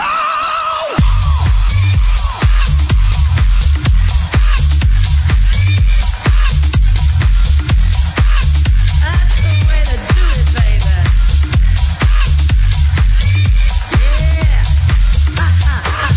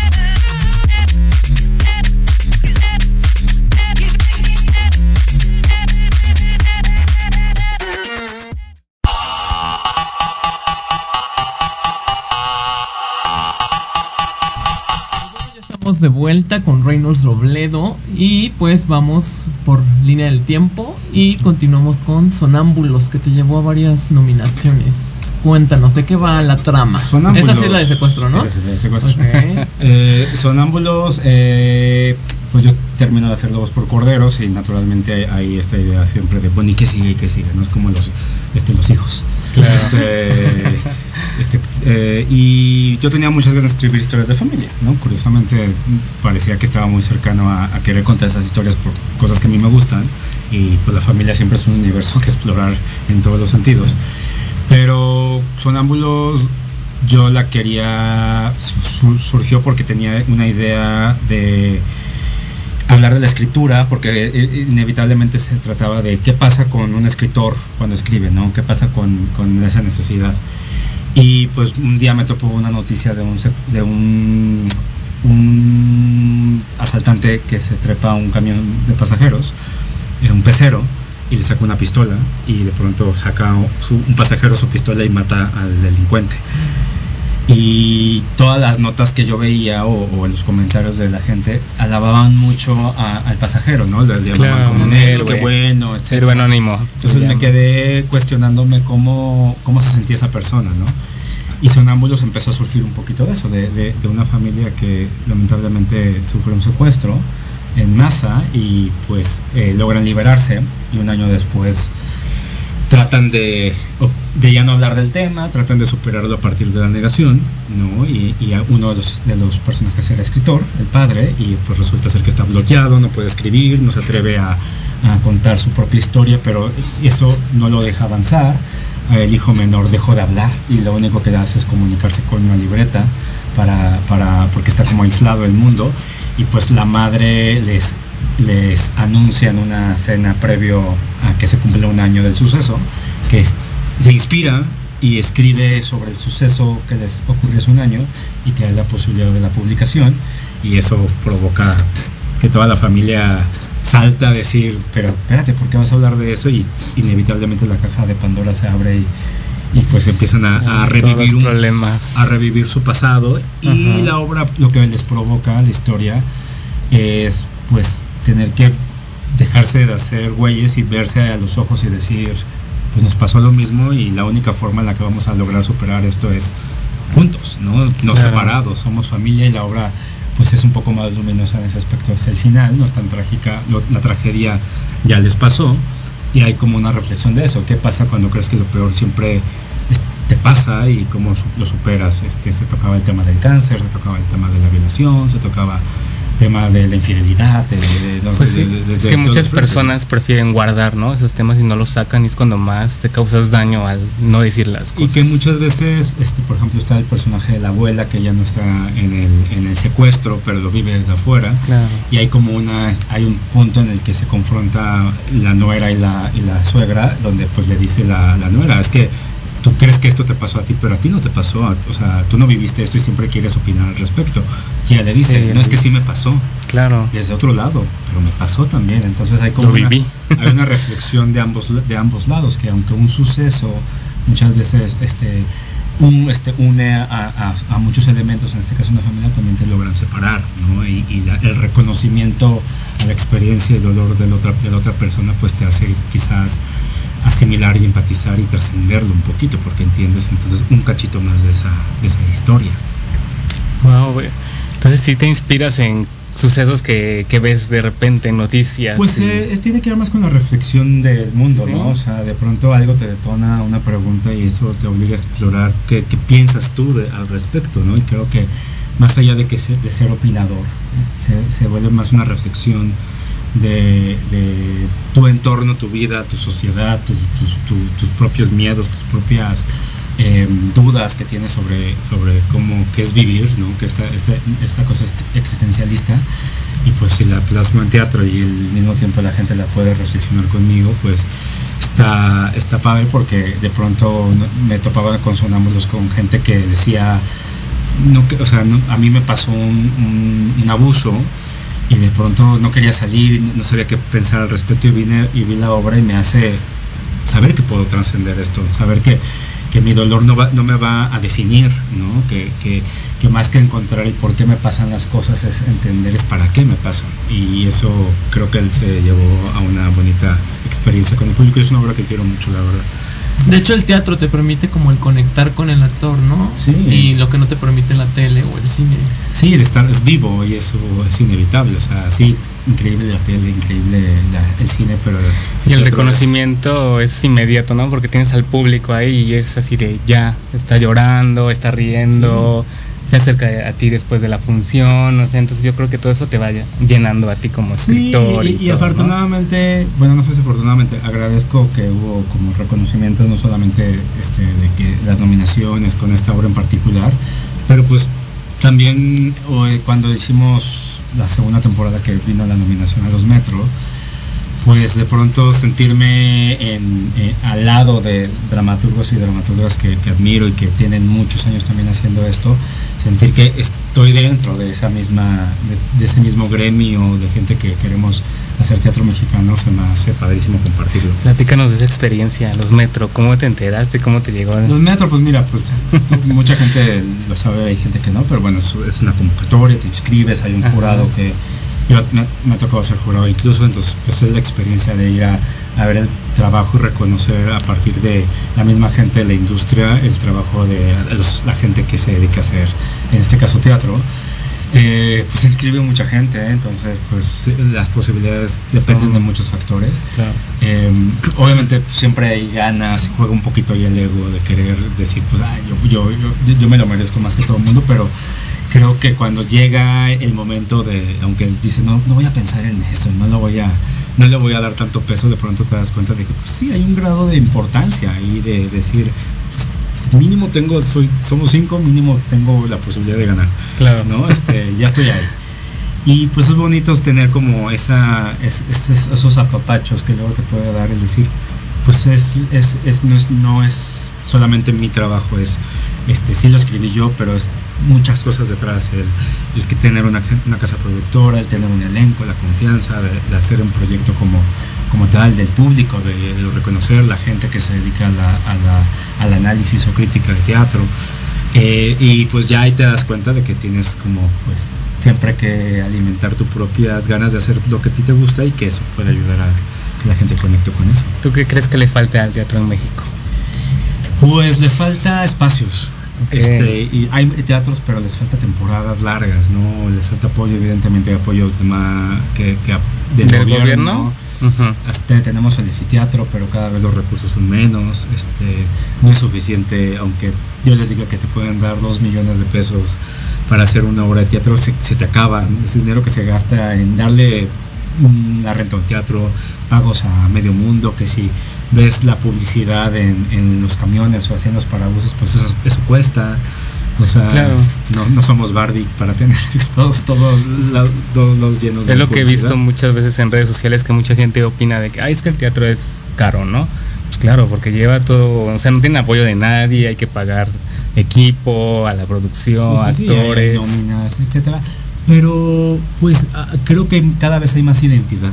Creo okay. que, que hay mucha gente joven, mucha gente que con experiencia, que se está haciendo un gran balance en, en diferentes voces, que no solamente se unifica a un tipo de teatro, sino que hay demasiada oferta en ese aspecto. Si hay, si somos como una capital que aunque está muy centralizado, y ojalá dij, dijéramos que en Monterrey, en Guadalajara, en Puebla, ahí esta misma industria, la realidad es que no, aquí es donde realmente ocurre, pero eso te lleva a ver, bueno, somos muchos, pero ¿cómo logramos hacer que se sostenga la industria cuando a veces eh, hay muy pocas funciones que tenemos que dar? Porque ya viene otra, otra producción que también va a tener un poquito tiempo, y luego va a venir otra, y luego va a venir otra. Entonces pasa que quien te logra ver en el momento, este, pues qué padre, y si no, es muy difícil a veces regresar con una segunda temporada, porque implica que quizás ya te acabaste todo el recurso en la, en la primera etapa. Claro. Este, y sostenerlo nuevamente pues es volver a levantar, y entonces eh, te puedes tardar un año, y pues en lo que regresas un año después pues ya pasaron otras cosas, ¿no? Entonces lo que entiendo es que hay muchos proyectos pero pocos espacios, entonces por eso se saturan y hay pocas temporadas. Exacto, ¿no? Sí, y cada vez pues la, los actores con mucha experiencia ya que te cuentan, bueno, es que antes dábamos funciones de lunes a domingo, durábamos así largas temporadas, somos así en funciones, ¿no? Y ahora es todo un logro el que alguien de cien funciones, pero son cien funciones en, en un plazo de cinco años quizás. Claro. No, porque pues es tener que regresar todo el tiempo, pero pues nos falta eso, nos falta nos falta más más apoyos, nos falta más espacios. Lamentablemente hay teatros que han tenido que cerrar porque no los pueden sostener por recursos, por apoyos. El teatro Blanquitas, el que está en Garibaldi, ajá, está abandonado, está ¿no? Abandonado, yo he visto que está ahí. No, no, son, son teatros que... Y fue que, un teatro en su tiempo, o sea, sí, y son teatros que luego pues es difícil sostener porque pues, son caros, o pertenecen a, al mismo gobierno, o, o los teatros que son... el Teatro de la Ciudad, el Benito Juárez, este, el Sergio Magaña, que está muy cerca de aquí, o sea que tienes esos espacios que pareciera que, que siempre tienen oferta, pero uh-huh. les dan poquitas funciones y luego pues ya cuando te enteraste ya se acabó. Nos ha pasado. Entonces es difícil sí, por sí, ese, claro. en ese aspecto tener que, que estar siempre empujando a una, una industria que se vuelve insostenible porque no hay los cimientos fuertes para que se sostenga. Entonces nos, nos suena desolador, pero por otro lado pues también si nos dedicamos a esto, que la pregunta eterna es bueno, ¿y para qué te dedicas a esto si no ganas dinero, si no logras sostenerte este en todos los aspectos? Pues es porque hay algo que nos convoca todo el tiempo, al menos en mi caso lo reflexiono así, que tiene que ver con que no me veo haciendo otra cosa, o sea, claro. o sea me veo haciendo esto mucho tiempo, ojalá, pero pero porque sí es las ganas de contar historias, de contárselas al público en un escenario, y pues eso lleva tiempo y paciencia.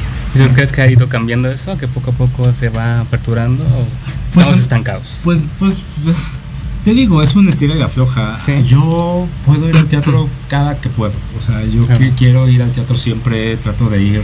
Esta semana al menos he ido tres, cuatro veces en la semana, y pues también yo lo veo mi estilo de vida, ¿no? O sea, lo veo como parte de querer saber qué se está haciendo, no solamente con amigos o colegas, sino también ver qué más hay ahí, por qué de pronto esta obra me llama la atención, ya sea por recomendación o porque simplemente algo me llama la atención y la quiero ir a ver.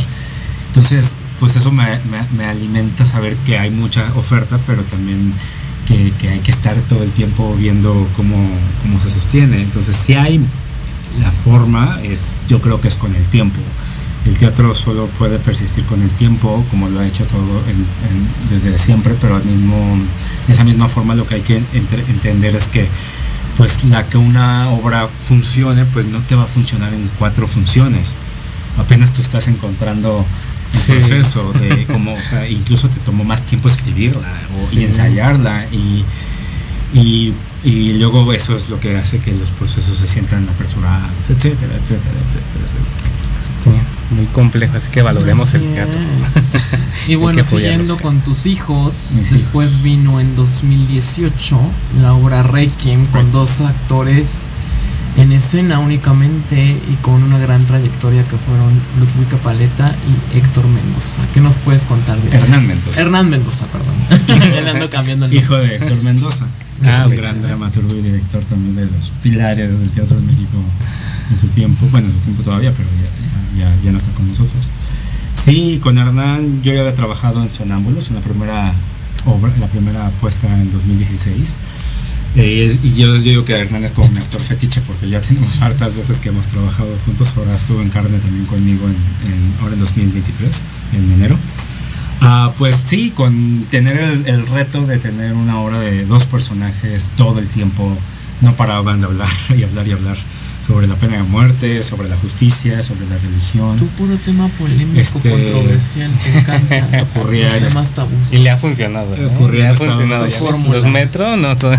Ocurría en Estados Unidos la, la obra, está específicamente en Huntsville, Texas, uh-huh. este, que ahí la pena de muerte sí es este, posible.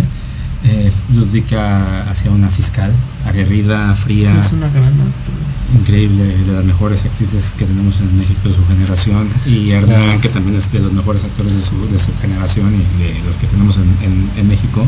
También nominado al Ariel ahorita por La Caída, también La Caja. Um, y tenemos en él un sacerdote que pues también se cuestiona lo que es la justicia, lo que es la fe. Dirigidos por Enrique Singer, que también es de los directores, grandes directores que tenemos en teatro aquí en México. Que te va a tocar colaborar, ¿no? En esta. Pues ya, Marías. ya, no, Las Marías, no, él hizo carne conmigo. Ah, okay. Hicimos un proyecto eh, justo en pandemia llamado Inicio de Sesión. Enrique yo lo admiro mucho, le tengo un gran respeto, le he aprendido mucho como, como su forma de dirigir, su forma de entender el teatro y el respeto y, y, y la forma en la que puedes trabajar. En crear un proyecto desde, desde el equipo, la comunión, desde el respeto. Y pues fue como la esa patadita que yo también necesitaba en ese momento, de decir, ah, mira, si puedes hacer estas obras de teatro con esta, este, esta gente que no es solamente que son gente de renombre o famosos, sino que son gente grandes en, en su talento, pero tienes un director que también confía en ti, que tiene, que tiene, que ve en tu potencial, en tu texto, estas ganas de contar historias, pero de, del nivel de lo que a él le gusta, ¿no? O sea, de lo que él dice, claro, yo voy a hacer esta obra porque veo eso que se refleja en lo que a mí me interesa. Entonces, fue una obra que hicimos en la teatería, que también puede ser que regrese el, bueno, va a regresar el siguiente año, no puede ser, ya es un hecho. Okay. Perfecto. ¿Y con los mismos actores? Ya veremos, ya veremos. Ah. Este, por ahí de febrero. Tenemos pendientes. Por ahí de febrero. Y vamos a estrenar eh, ahora en, en septiembre de este año, pero se puede, todo, todo, todo, todo se puede, todo, todo se puede, todo se puede, todo se puede, pero a veces no se puede. Entonces, sí, sí, claro. Ya se va, ya se iba a lograr, pero pues era un hecho que casi que se, bueno, ya no fue un hecho, pero iba a hacerse ahorita en septiembre, pero cosas de tiempos, agendas, se tuvo que mover y dijimos, bueno, ya vayámonos a, a, al siguiente año, que pues obviamente para mí es como, oh, quería, sí quería lograrlo este año porque es una obra que, que me gusta mucho y y que pues ahí también hay ganas de que, de que siga teniendo su nueva temporada, pero ya es un anfiteatro, ya me dieron el dinero, entonces no, no el tema sí va, sí va a ocurrir. Um, y sí, fue una gran, gran respuesta poder contar esa historia. Este, tengo una gran anécdota con una señora de ochenta y nueve años que, que pues su esposo nunca la dejó ir al teatro. Y pues el esposo muere y de pronto pues la familia la lleva a ver una obra porque había esta obra de teatro, resultó que era Requiem y, y fuimos la primera obra de teatro de la señora, por lo que me apuntaron. Entonces imagínate a sus ochenta y tantos años que, que tenga una experiencia. Casi se va ahí también. Que uno, que uno luego da por hecho. Sí. Que uno da por hecho. Ay, claro, esta función, esta obra, esta. Te- ay, después voy la próxima semana. No, me espero. Ay, a ver si regresan. Este. Que estuvo corta temporada, ¿no? Corta por temporada, la pandemia. Pero lo que voy es que, que pues uno asume que pues el teatro pues, vas, vas la próxima semana, no pasa nada y esta señora sí, pues así nos pasa. Le tocó su primera. Nunca dejé las cosas para la mañana. Sí, sí, sí. Qué padre. Wow. Y después vino una obra que coprodujiste, que ajá, fue Seminar. Seminar. De, de Teresa Rebeck. Teresa Rebeck. Ajá, es un texto padrísimo de ella, que, que, que quien conozca una serie musical que se llama Smash, ella es la creadora de esa serie, es una gran dramaturga americana, este, habla de, de los escritores, ¿no? De escritores que quieren escribir su mejor obra y son gente un poco egocéntrica, este, un poco... Eh, que, que se enfrentan a sus miedos a partir de las ganas de, de trascender en la escritura y qué pasa cuando les toca un maestro cruel en ese aspecto y usa su, su eh, sacar su, tu, tu mejor potencial a partir de pues de hacerte de menos, de, de insultarte, de, de empujarte a... Bullying. Ajá. A, decíamos que era como, como un whiplash, que era como un whiplash, Diablo uh-huh. Viste la moda, pero de escritores, uh-huh. este, si fuera algo así, entonces estaba bien padre, pero lamentablemente por la pandemia tuvimos que interrumpir, pues ya es una obra que no, no se concluyó, difícilmente la podríamos retomar, ya, ya, ya se acabó los derechos, ya no tenemos nada de eso. Pero sí, fue un proyecto que, que con Lobos Producciones este, se, se hizo, dirigida por, por Diego del Río, también un gran director joven, que ahorita tiene, yo haciendo comerciales a todo el mundo, pero ahorita tiene Todos eran mis hijos en la gruta, que acaban de estrenar, padrísimo, padrísima obra, que hizo trabajos padrísimos también. Que también acabas de ir, ¿no? Acabo de ir el, el martes. Oye, ¿en qué momento escribes? ¿Todo el tiempo estás trabajando? ¿En qué momento te inspiras? ¿Te pues sientas a escribir? Soy bastante riguroso, ajá, o sea, pero también mmm, no, o sea, trato de encontrar mi propio espacio para escribir y mis tiempos y que no se vuelva, no me vuelva esclavo yo de, de, de mi computadora para esas cosas. Okay. O sea, trato de que si empiezo a trabajar temprano, me pongo metas cortas, hago lo que tengo que hacer y termino a una hora y... Hasta ahí, ahí, ¿no? Hasta ahí por el día, hago mi vida normal, normal. Me okay. entretengo, incluso cuando estoy, pero incluso cuando estoy en procesos de escritura me gusta estar viendo cosas de otras personas, para nunca sabes si algo te va a resonar y te va a despertar algo creativo, entonces claro. yo yo yo no creo en, en que hay que encerrarse a, sí, a solo tus ideas y que solamente estés conviviendo con tus propios pensamientos y tus personajes, al contrario, creo que de pronto ese respiro de salirte a la calle y ver y observar a la misma gente, pero pues ya si te sientas en una butaca a ver una obra de teatro, pues te exige cierta atención para que eso que, que, que te resonaba en tu computadora, a lo mejor lo ves reflejado en una frase, en un personaje, o que dices, esto se parece mucho a, a, a lo que estoy haciendo, y te da como más empuje para continuar. Y a mí me ha pasado estar en obras de teatro que de pronto me viene como el brillito y ya, ya estoy así. Ya, ya quiero llegar a la computadora, ya, es que se me olvida, se me olvida, pero no, pero no puedo sacar el celular, sí, porque, claro, porque se va a ver que estoy así, voy, sí, a molestar a alguien, entonces como que también es... es parte de un proceso y eso, y eso está padre. ¿Qué te motiva a la hora, ajá, de escribir? Eh, terminar. O sea, te pones, o sea, todo lo que empiezas, sí, terminas. Okay. Trato de que con sea fechas. Haya el rigor, obviamente cuando hay un encargo o, o también un pago, pues te quedas. Con más razón. Con más razón te aferras a, a terminar, ¿no? O sea, a entregar, claro, a comprometerte con, con el proceso, pero trato de... de no postergar, o sea, que, que sí diga, sobre todo cuando son mis propias cosas y no tengo un deadline como tal, sino que digo, uy, ya, hazlo, siéntate, porque a veces la postergación te, te, te, claro, te puede ser bastante fuerte. Oye, y después vino tu acercamiento a los musicales, mm, con Amorisa Colibrí, sí. ¿Y qué opinas de los musicales? Ahorita me que encanta, está muy de moda. ¿Harías un musical? ¿Producirlo? Pues, en eso andamos, okay, justo con, con Isa Colibrí, es un monólogo musical que tuve la fortuna de coescribir el libreto y, y fui coletrista, cosa que nunca había hecho. A la hora de, de, de la escritura fui como padre junto con Jaime. ¿Qué es eso? Escribir la letra de la canción. Oh, ¿no? Claro. Este, ¿como compositor? Com, o sea, componer, sí, compo, o sea, yo escribía el libreto, los diálogos, pero ya cuando el personaje tenía que expresar su a partir de la canción, okay, pues con la música de Jaime Lozano, que es el, el compositor y co-creador de este proyecto junto con Florencia Cuenca, que es su esposa y gran actriz, que, que, que en conjunto hicimos los tres esta obra. Eh, pues fue una gran experiencia, lo pudimos presentar, sobre todo en la ciudad de Monterrey. Sí, es, sería un musical que, que quiero yo hacer aquí en la Ciudad de México, dirigirlo. Es un reto, estamos también buscando que se logre. ¿Quieres este, experimentar ahora en eso? Sí, o sea, como, ¿no estás cerrado tú a nada? No, no, yo creo que para mí... este es, es más, más que otra cosa, es como el reto de decir, claro, o sea, hacer un musical es, es un poco atípico este musical, porque al final es un solo personaje, no hay un ensamble de baile, no hay coros, no, no, no, no, no va a pasar eso en esta obra, lo va a ser muy único en ese aspecto. Pero entonces es como un, una posibilidad de también contar una historia sin la necesidad de pensar en el, lo que es lo clásico en el musical, ¿no? O sea, y este no era tan trágico.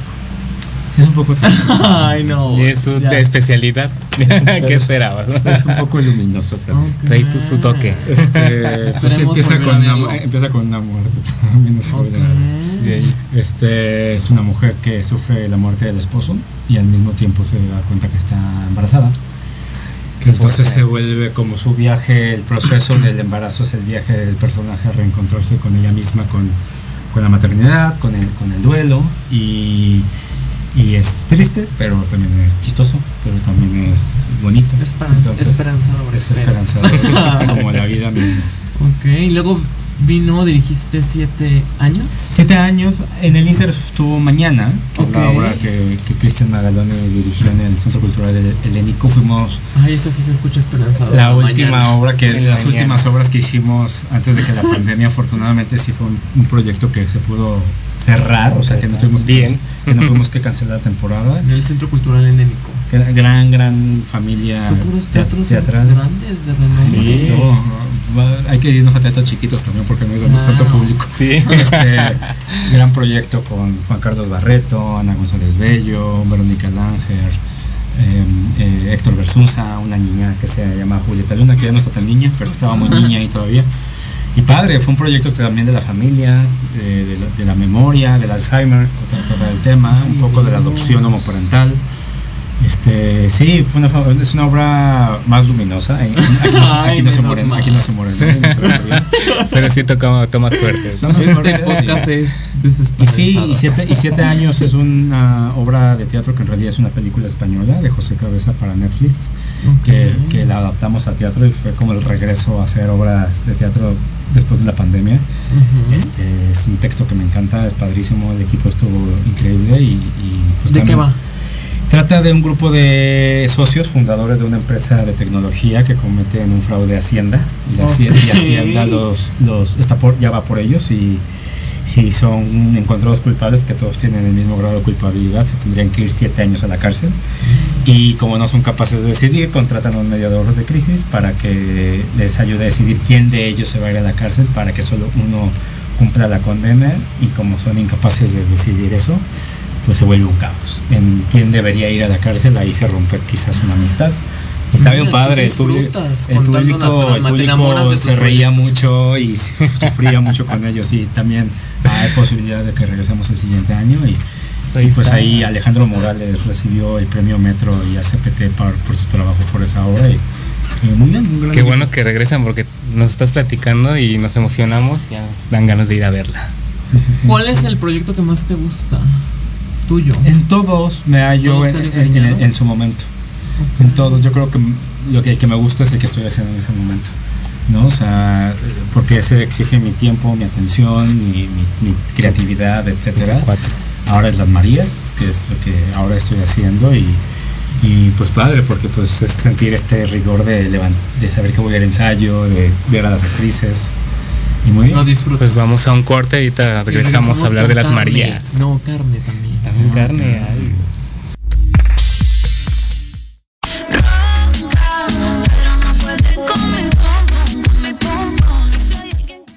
Proyecto Radio M X, tu opinión es importante. Envíanos un mensaje de voz vía WhatsApp al cincuenta y cinco sesenta y cuatro dieciocho ochenta y dos ochenta con tu nombre y lugar de donde nos escuchas. Recuerda, cincuenta y cinco sesenta y cuatro dieciocho ochenta y dos ochenta. Ahora te toca hablar a ti. Los espero todos los lunes a partir de las siete de la noche en Victoria Ruiz Salón, donde encontrarás tips para tu cabello, tips para tu maquillaje, de la mano de grandes expertos, solo por Proyecto Radio M X con sentido social.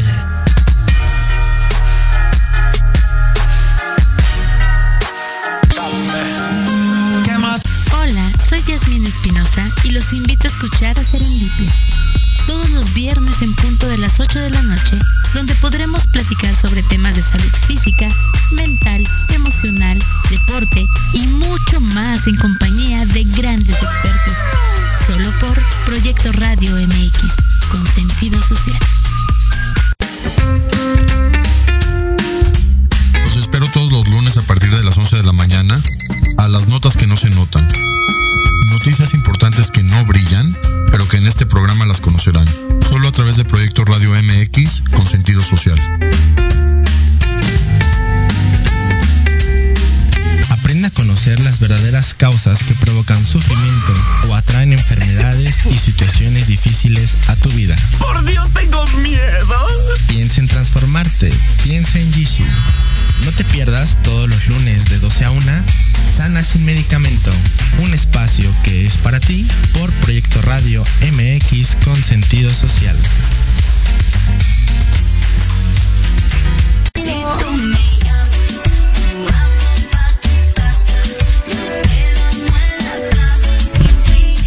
Y bueno, ya regresamos, estamos aquí con nuestro invitadazo Reynolds Robledo, muchas gracias por estar aquí.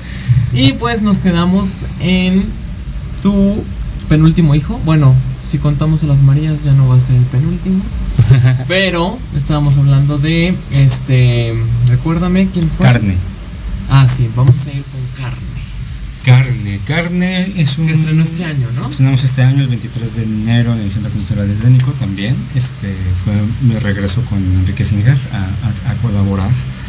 Eh, en ese break que hubo de, de, de pandemia, etcétera, uh-huh. Pues Carne era una obra que se quedó ahí pendiente mucho tiempo por, por la pandemia, que, que, que decíamos, bueno, llegará el momento de hacerla. Afortunadamente nos dieron el anfiteatro en dos mil veintiuno, no, veintidós, y pudimos decir, ok, ya, vamos a arrojarnos.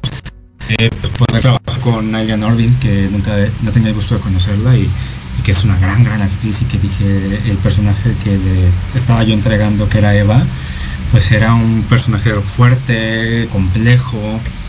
Eh, es una obra muy distinta a lo que yo había hecho también, aunque tiene ciertos elementos, yo quise como jugar con todos estos personajes o estas obras de teatro que a mí me gustaban en la carrera de dramaturgia que, que eventualmente estudié en Casa Azul, A de Argos, y de pronto pues me hice muchos referentes de los griegos y de Strindberg y estos personajes existencialistas y dramáticos pero trágicos, ¿no? Y de pronto la obra terminó siendo como una especie de, de no, yo soy trágico eh, en otras cosas, afortunadamente.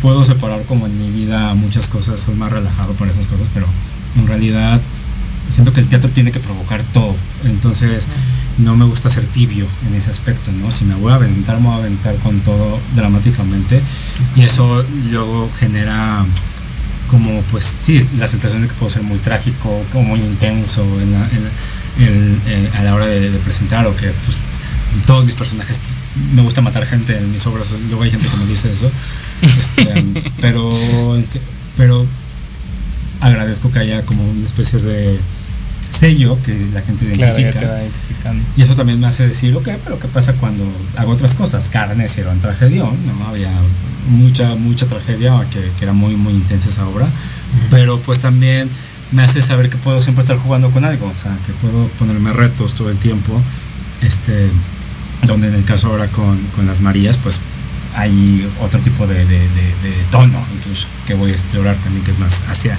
no la comedia, pero sí como el dramedy que le llaman. ¿Y por qué carne? Carne, se llamaba carne porque pues, era un descuartizador así. Ajá, suena. Pues, había, pues todo transcurría en una hacienda que se dedica a la industria cárnica. Este, okay. eh, y trataba de este personaje de Eva, que era una ex actriz retirada que tenía pues ya un una, un hastío en la vida, en su, en, en su matrimonio, que lo hacía Hernán Mendoza, este, y él, la, él le hace algo muy fuerte, este, unas semanas atrás, y como ya es su cumpleaños cincuenta, ella, él decide hacerle una fiesta, le adelanta su cumpleaños y le hace una fiesta sorpresa y la obliga a festejar con toda esta gente, y de pronto regresa su hijastro, que ahora es un sacerdote con el que ella tiene un pasado turbio, y pues se confrontan estas dos fuerzas también de, de, de, de estos personajes, y en medio pues había un suceso que ocurría con un personaje joven que lo interpretaba Jesús A. Ochoa, Este, hija de Jesús Ochoa, que fue el, su debut en teatro, este, con nosotros, ahorita anda ahí triunfando en las telenovelas Vencer, un vencer, vencer la culpa. Vencer o sea, la culpa. Ahorita sale ahí, que es un personaje muy importante en la historia, que desaparece su personaje, entonces todo el mundo, para que Jesús así veas que sigo a tu novela. Este, Saludos este, a Jesús. Que justo estuvo Mariana Garza con su hija, ¿no? Estuvo Mariana. Este, que ya cumplió quince años. Ya, ya, ya, ya todo, talento, se viene una nueva generación de actores, sí, ¿eh? Padre, lo que estoy viendo. También la y, hija de Lucero, perdóname, Lucero, la hija de Lucero. Claro. Sí, y, ya está. Y padre, que, que hubo una, fue una obra fuerte que, que, que, que creo que el público no sabía dónde colocar, porque sí. no, era así, no era así de me gusta, me gusta, era una cosa fuerte que, que me ver, asusta, pero me asusta. Me, que, me que gusta, había, pero me asusta. Había que reflexionar, que si era, que si era muy incómoda, y eso también fue una gran experiencia, vivir como qué pasa cuando incomodas demasiado al público. Este, pero bien, fue un buen buen reto también tener esa obra.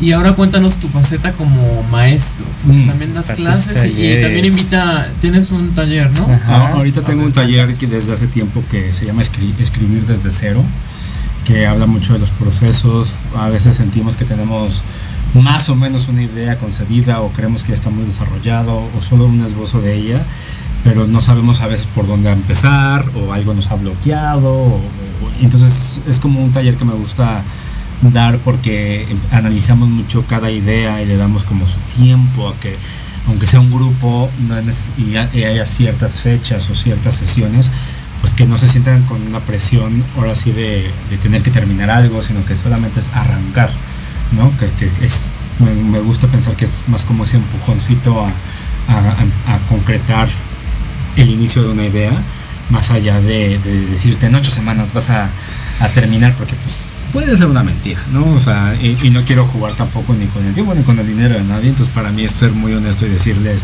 esto es un arranque, son ocho semanas en las cuales tu avance dependerá de ti, este, en la medida en la que tú avances, en la medida en la que tú este, entregues, yo te puedo ayudar más. Claro. O sea, pero si llegas y te quedas en, solo me gusta escuchar y qué padre lo que dices, pero no hago un no proceso, ajá, pues ahí se queda como su experiencia, ¿no? Y hay gente que avanza muy rápido y concreta algo. Y me gusta darlo y pues eh, me gusta dar clase. Soy sagitario, los sagitarios somos, nos gusta, da, nos gusta eh, transmitir. Nosotros somos Aries, somos fuego en los tres. Conocimiento. Muy este, bien. Oye, ¿y todos podemos ser escritores? Este, todos podemos ser escritores. No sé si es como el todos pueden cocinar de ratatouille. No, no, yo creo que, que, que es un proceso, la vocación es un proceso. O sea, hay gente que le gusta escribir para, para sí mismo, hay gente que le gusta estar contando sus ideas, hay gente que tiene mucho potencial y decide no hacerlo. O sea, hay, hay, hay muchas formas en las que podemos transmitir. La, la realidad es que todo mundo puede escribir, sí, sí, sí escribe, claro, si lo hace, o sea, si, eh, si, si es leído, si es esto, o sea, si tú po- te pones afuera también, porque yo escribo y si lo tengo encerrado y no lo quiero compartir con nadie, pues difícilmente voy a saber si funciona. Este, si escribo una obra, se la entrego a unos actores y la escucho y surgen dudas o, o, o, o te dan como más pie a seguir desarrollando una idea. Evidentemente un proceso creativo con un director, directora, con un equipo que transforma tu historia en algún punto hacia un escenario.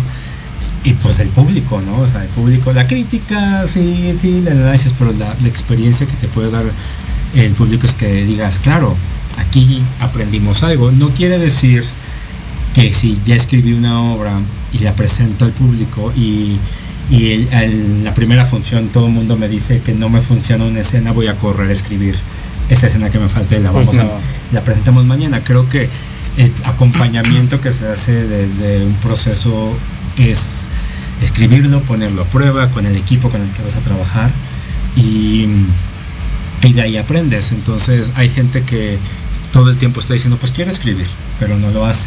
Hay gente que escribe pero no le gusta que la lean. Hay gente que escribe pero, pero no le gusta que le cambien las cosas y, porque ya lo escribí así y así se tiene que quedar. Y a mí me gusta sentir que se tiene que transformar todo el tiempo. Porque con todos los actores hay veces en las que ah, una palabra, ah, este diálogo ya no lo vamos a decir.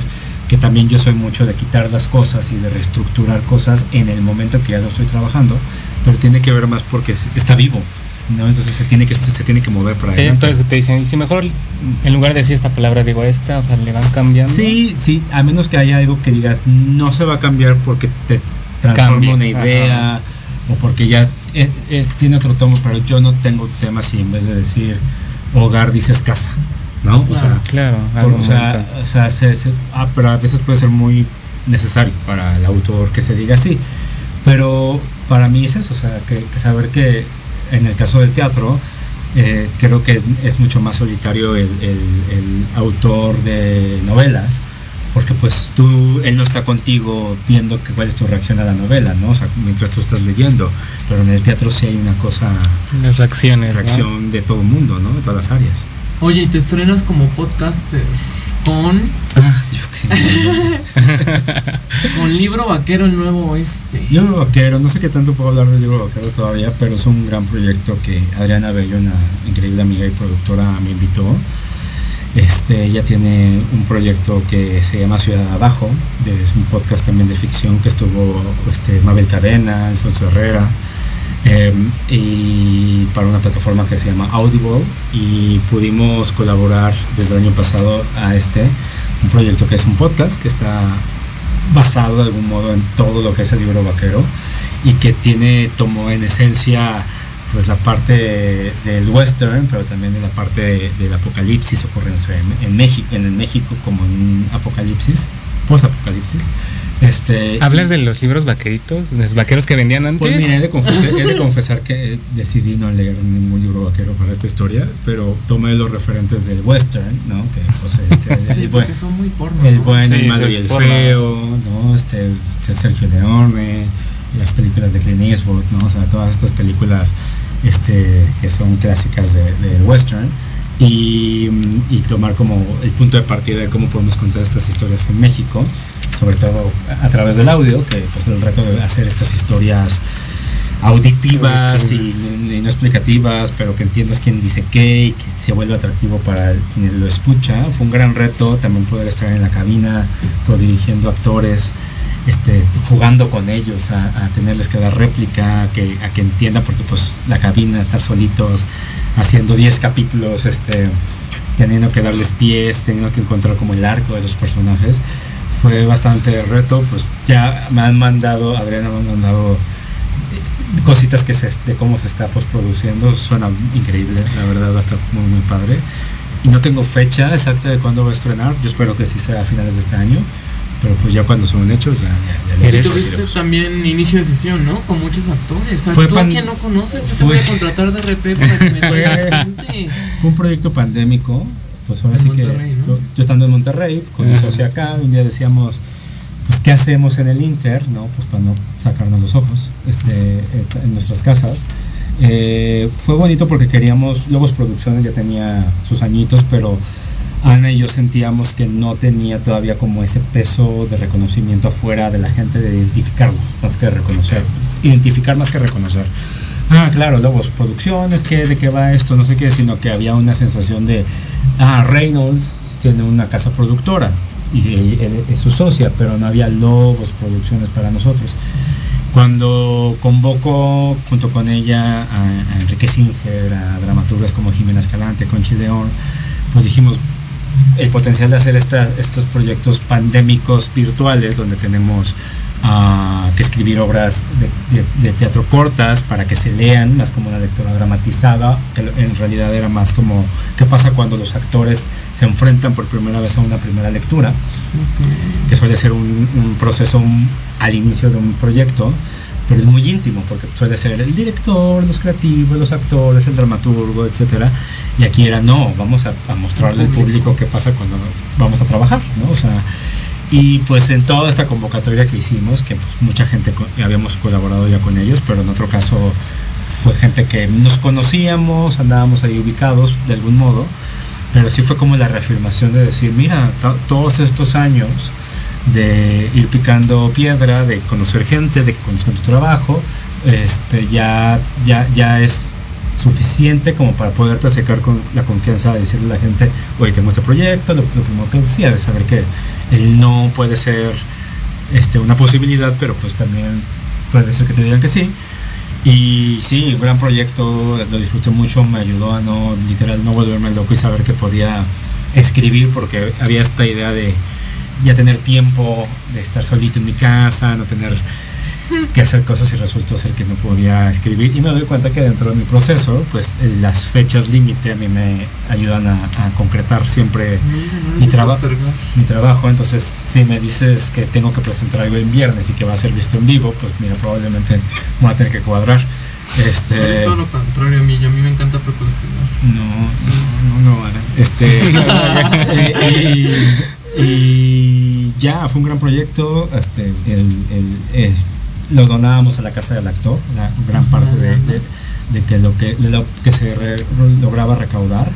Fue bueno hacer, hacer, sentir que lo estábamos haciendo justo en pandemia, y también a gente de tercera edad, en este caso actores que entregaron también este, su talento y tiempo durante muchos años a escenarios y a la pantalla, que entonces era como un regalo hacia, que también se quedaron sin trabajo, hacia, ¿no?, ellos, y, y de pronto pues todo todo el mundo donó su chamba, y fue bonito recibir la respuesta del público.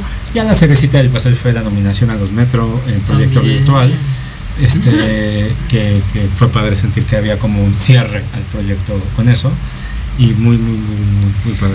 ¿Qué te falta hacer? ¿Haces de todo? Sí, qué bien. ¿Qué pues bien? Afortunadamente siempre hay posibilidades de hacer cosas en cine o teatro, okay, por X o Y, siempre, nunca dependerá de mí si eso se concreta o no, pero al menos en el rigor de ser convocado, escribir y, y que te paguen, eso es lo mejor. Este, estoy, estoy asumiendo como, como ese gusto de, de que sentir. Luego pas, pasa que hay gente que dice, bueno, pero no está haciendo teatro, pareciera que no estás haciendo nada, pero en realidad pues yo luego reflexiono que digo, bueno, no tengo mi obra en, en cartelera y pareciera que no estoy escribiendo mi nueva obra en este momento, pero digo, no, estu- estuviste haciendo el libro vaquero, fueron cinco meses de, de ese proceso, o sea, sí estuviste todo el tiempo escribiendo, no, pero pues ahorita empezaste a hacer esto, o sea, sí estoy haciendo cosas, nada más que toman un poco más de tiempo el ya poder decir, ah, mira, vamos a hacer esto, vamos a estrenar esto. Eh, te digo, o sea, se dan las posibilidades ahorita de poder, poder desarrollar más que concretar proyectos este, con gente con la que me gusta ahorita estar colaborando. Y pues ahí vamos es, viendo. ¿Es complejo hacer este cine?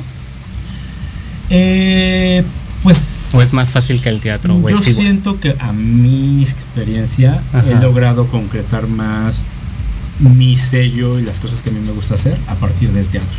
Okay. Yo conozco gente que puede hacer cine y a veces son buenos es proyectos. Es que muchas manos, ¿no? Y se tardan mucho en llegar a, a una pantalla, luego cuando vuelvas a hacer el siguiente proyecto, o sea, que luego dices, claro, o sea, hay gente que tiene grandes carreras pero tienen pocas obras o, o digo, películas en este caso, y dices, no, pues le tomó mucho tiempo porque entre que tres años puede llegar a tomar, completar un proyecto en cine, porque festivales, que porque distribuidoras, que porque luego llegan a streaming, no llegan a streaming, entonces sí creo que es, no sé si es más difícil, pero sí creo que, que toma otro tipo de, de tiempo, de perspectiva, de también, perspectiva, ¿no?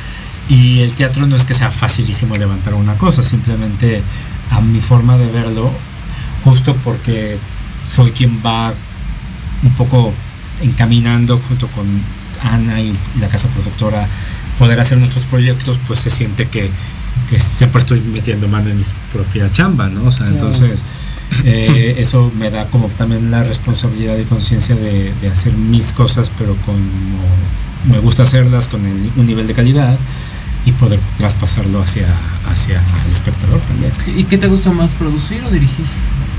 Pues es que va junto con pegado. Ahorita con Las Marías, o sea, producir inevitablemente porque pues, lo estoy haciendo con, en, en el momento en que, en que estamos ya en juntas con, con Ana, con, con creativos. Dirigir ahorita siempre lo disfruto, pero ahora estoy disfrutando más. Eh, yo creo que también tiene que ver con agarrar un poquito más de experiencia. El, el, disfruto la colaboración con directores, pero ahorita quiero también soltar un poco ese miedo de dirigir mis cosas. Con Lobos por Corderos y con Sonámbulos había una cosa medio responsable de mi parte, o sea, porque no tenía muchas herramientas para dirigir, pero yo decía, ¿por qué no lo voy a hacer? ¿No? ¿Por qué no puedo hacerlo? Pero ya cuando de pronto tengo la experiencia con Enrique de soltar de Requiem, también hubo así como, ah, claro, ¿qué, qué tanto le puedo aprender a, a él? Y desde su proceso yo empezar a, a, a sentirme con más seguridad. Siete años, que es un proyecto que no es mío, pues es ver todo el potencial que tenía la obra de teatro, y entonces yo meterle mi propio sello, mi propia visión a, a, hacia la dirección, más allá de que a la escritura.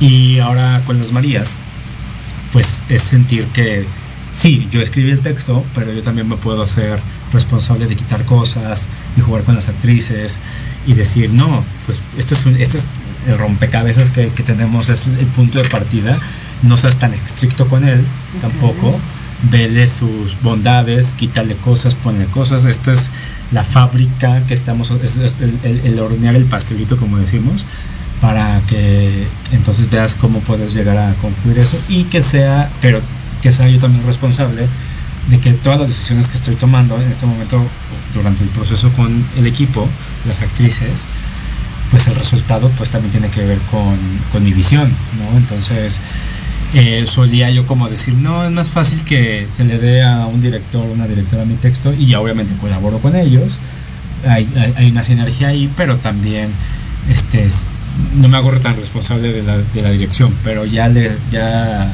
ya me siento con más seguridad también de de poderlo hacer.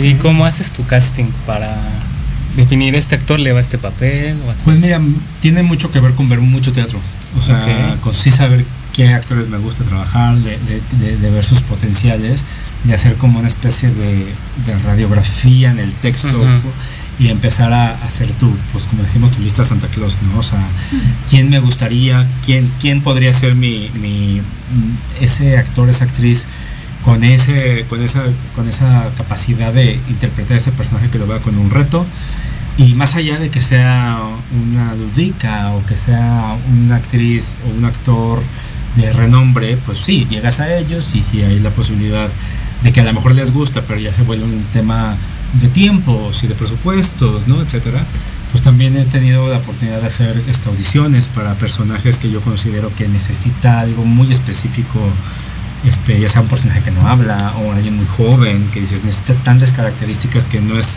ah, claro. ya, ya lo vi, ¿no? Entonces en esa posibilidad también digo, me, me dejo sorprender con mi gente de ver a alguien nuevo que nos puede entregar una sorpresa y no casarme con nadie tampoco, ¿no? Y en el Inter, pues también ya cuando conoces actores que, con los que has trabajado, pues también hay las ganas de volver a repetir con ellos, y si encuentras un personaje que les queda muy bien, pues de pronto, pues, claro, este es, el, es para él o para ella. Sí, ya sabes cómo trabaja, ¿no? Uh-huh. Y ya, no hay problema. Sí, sí, sí, a mí me gusta conocer gente nueva con quien trabajar, pero también repetir, es padre repetir, porque entonces no eres la misma persona en el momento en que los convocas y creces con ellos también desde un lugar, y más allá de que ay, echamos el chisme y disfrutas así jajajajiji con esas personas, dices no, esto es un proceso, hay un trabajo, hay un profesionalismo y también hay que entregar algo de calidad y que sabes que, que, que estás convocando a gente que está en ese, en ese nivel. ¿Cómo te ves en tres años? No, me, no sé ni cómo me veo en un... Saturado de trabajo. Ensayando. Pues mira, eh, este, esta idea de la ansiedad tiene mucho que ver con, con el exceso del futuro, ¿no? Entonces, sí he tratado, gracias a la terapia, evidentemente, este... poder hablábamos de eso poder, poder entender que, que hay cosas que no tengo el control de ellas, ¿no? Una de ellas es pues, la vida. Este, hasta las cosas que digo, no, ya este proyecto lo vamos a estrenar porque no, pasa algo y no se estrena, ¿no? Entonces, entender, no te predispones nada. Trato, en la medida de lo posible, trato de soltar un poco es, esas cosas y decir, eh, eh, ahora sí que lo inesperado está a la vuelta de la esquina, y si de pronto yo pensaba que iba a estrenar una obra y, y resulta ser que Las Marías es la nueva obra de dos meses, se transformó esa posibilidad, pues wow, entonces tenía que ser en este momento. Perfecto, ya por último, pues, ¿qué es para ti el teatro? ¿Qué significado tiene? Es casa, es casa, es el lugar donde me siento cómodo, me siento seguro, me puedo equivocar las veces que yo quiera, este, y eso, eso me da como mucha más seguridad, más, más allá de esta idea del reconocimiento, de la fama y esas cosas que luego te quieren como medio achacar, uh-huh. Pero creo que soy alguien que le gusta hacer sus cosas. Y eso se puede, y si alguien desde afuera lo ve como, como un, un logro, o, o alguien que dices, ah, claro, yo quiero ser como tal persona, pues es porque yo también veo gente que lo hace, que lo disfrute y que se apasiona con su, con su trabajo, y por lo tanto también quiero ser coherente con eso, ¿no? O sea, que, que, que no me quiero, me quiero ver en mis cosas haciendo lo que a mí me gusta, y al mismo tiempo quiero ser coherente y responder con eso a la, a la, a, al ser visto como alguien que pues se dedica a esto, que, que ya lleva un camino recorrido, pero pues que no es, que pues si me quiero, es lo que le digo a los alumnos, si, si, yo, si te quieres dedicar a esto toda la vida, toda la vida es, no solo es una canción, es, claro. es, es un, entregarte. Es entregarte, y que no es siempre para arriba, es, es una mezcla de vaivén, de vaivén, y que eso es ser profesional, y hay, hay momentos que estás con mucha chamba y hay momentos que no, o sea, sí. Disfrutar. Muy bien, pues se nos acabó el tiempo volando. Invítanos a ver Las Marías, mm. las fechas, Las Marías, y redes sociales, por Las favor, Marías, decimos. Los jueves a partir del doce de octubre hasta el diez, hasta el catorce de diciembre, solo estaremos diez semanas. Okay. Ahí estaremos. En el Círculo Teatral, con Verónica Merchán, Marta, Marta Claudia Moreno y Rocío Verdejo. Es un proyecto hermoso, y por redes sociales, Reynolds Robledo en Instagram y Reynolds R ochenta y seis, porque soy del ochenta y seis y no me dio para más. Bien, en su momento, este, en después Twitter. Del sismo del ochenta y cinco. Exacto. Muy bien, después. Pues queremos agradecerte con este obsequio de nuestro patrocinador Candy Bar. Muchas gracias por haber estado aquí, esperamos que te guste. Wow. Y te esperamos de vuelta. Mira, no tenía una taza con mi cara.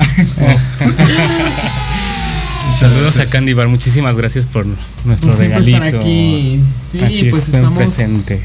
Aquí en sintonía todos los sábados a las dos de la tarde. Nos esperamos en otra emisión más de Ley de Atracción por Proyecto M X. Yo fui Arturo. Yo soy Charlie. Y, y nos, nos vemos, vemos el próximo sábado. sábado. Gracias. Gracias.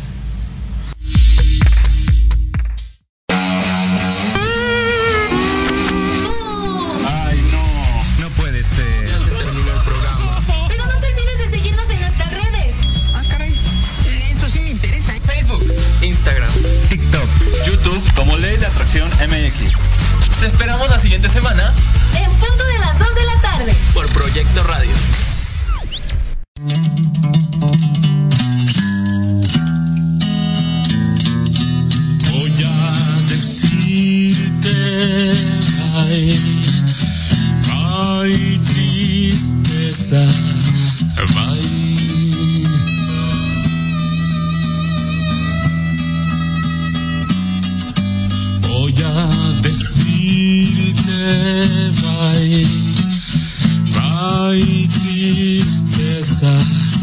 Bye.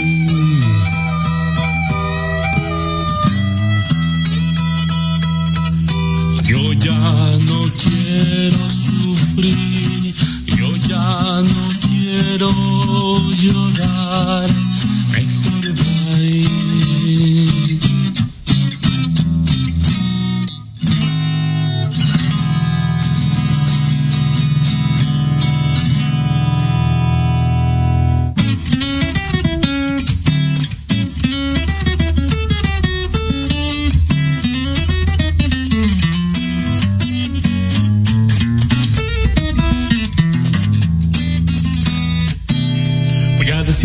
Bye bye tristeza, bye.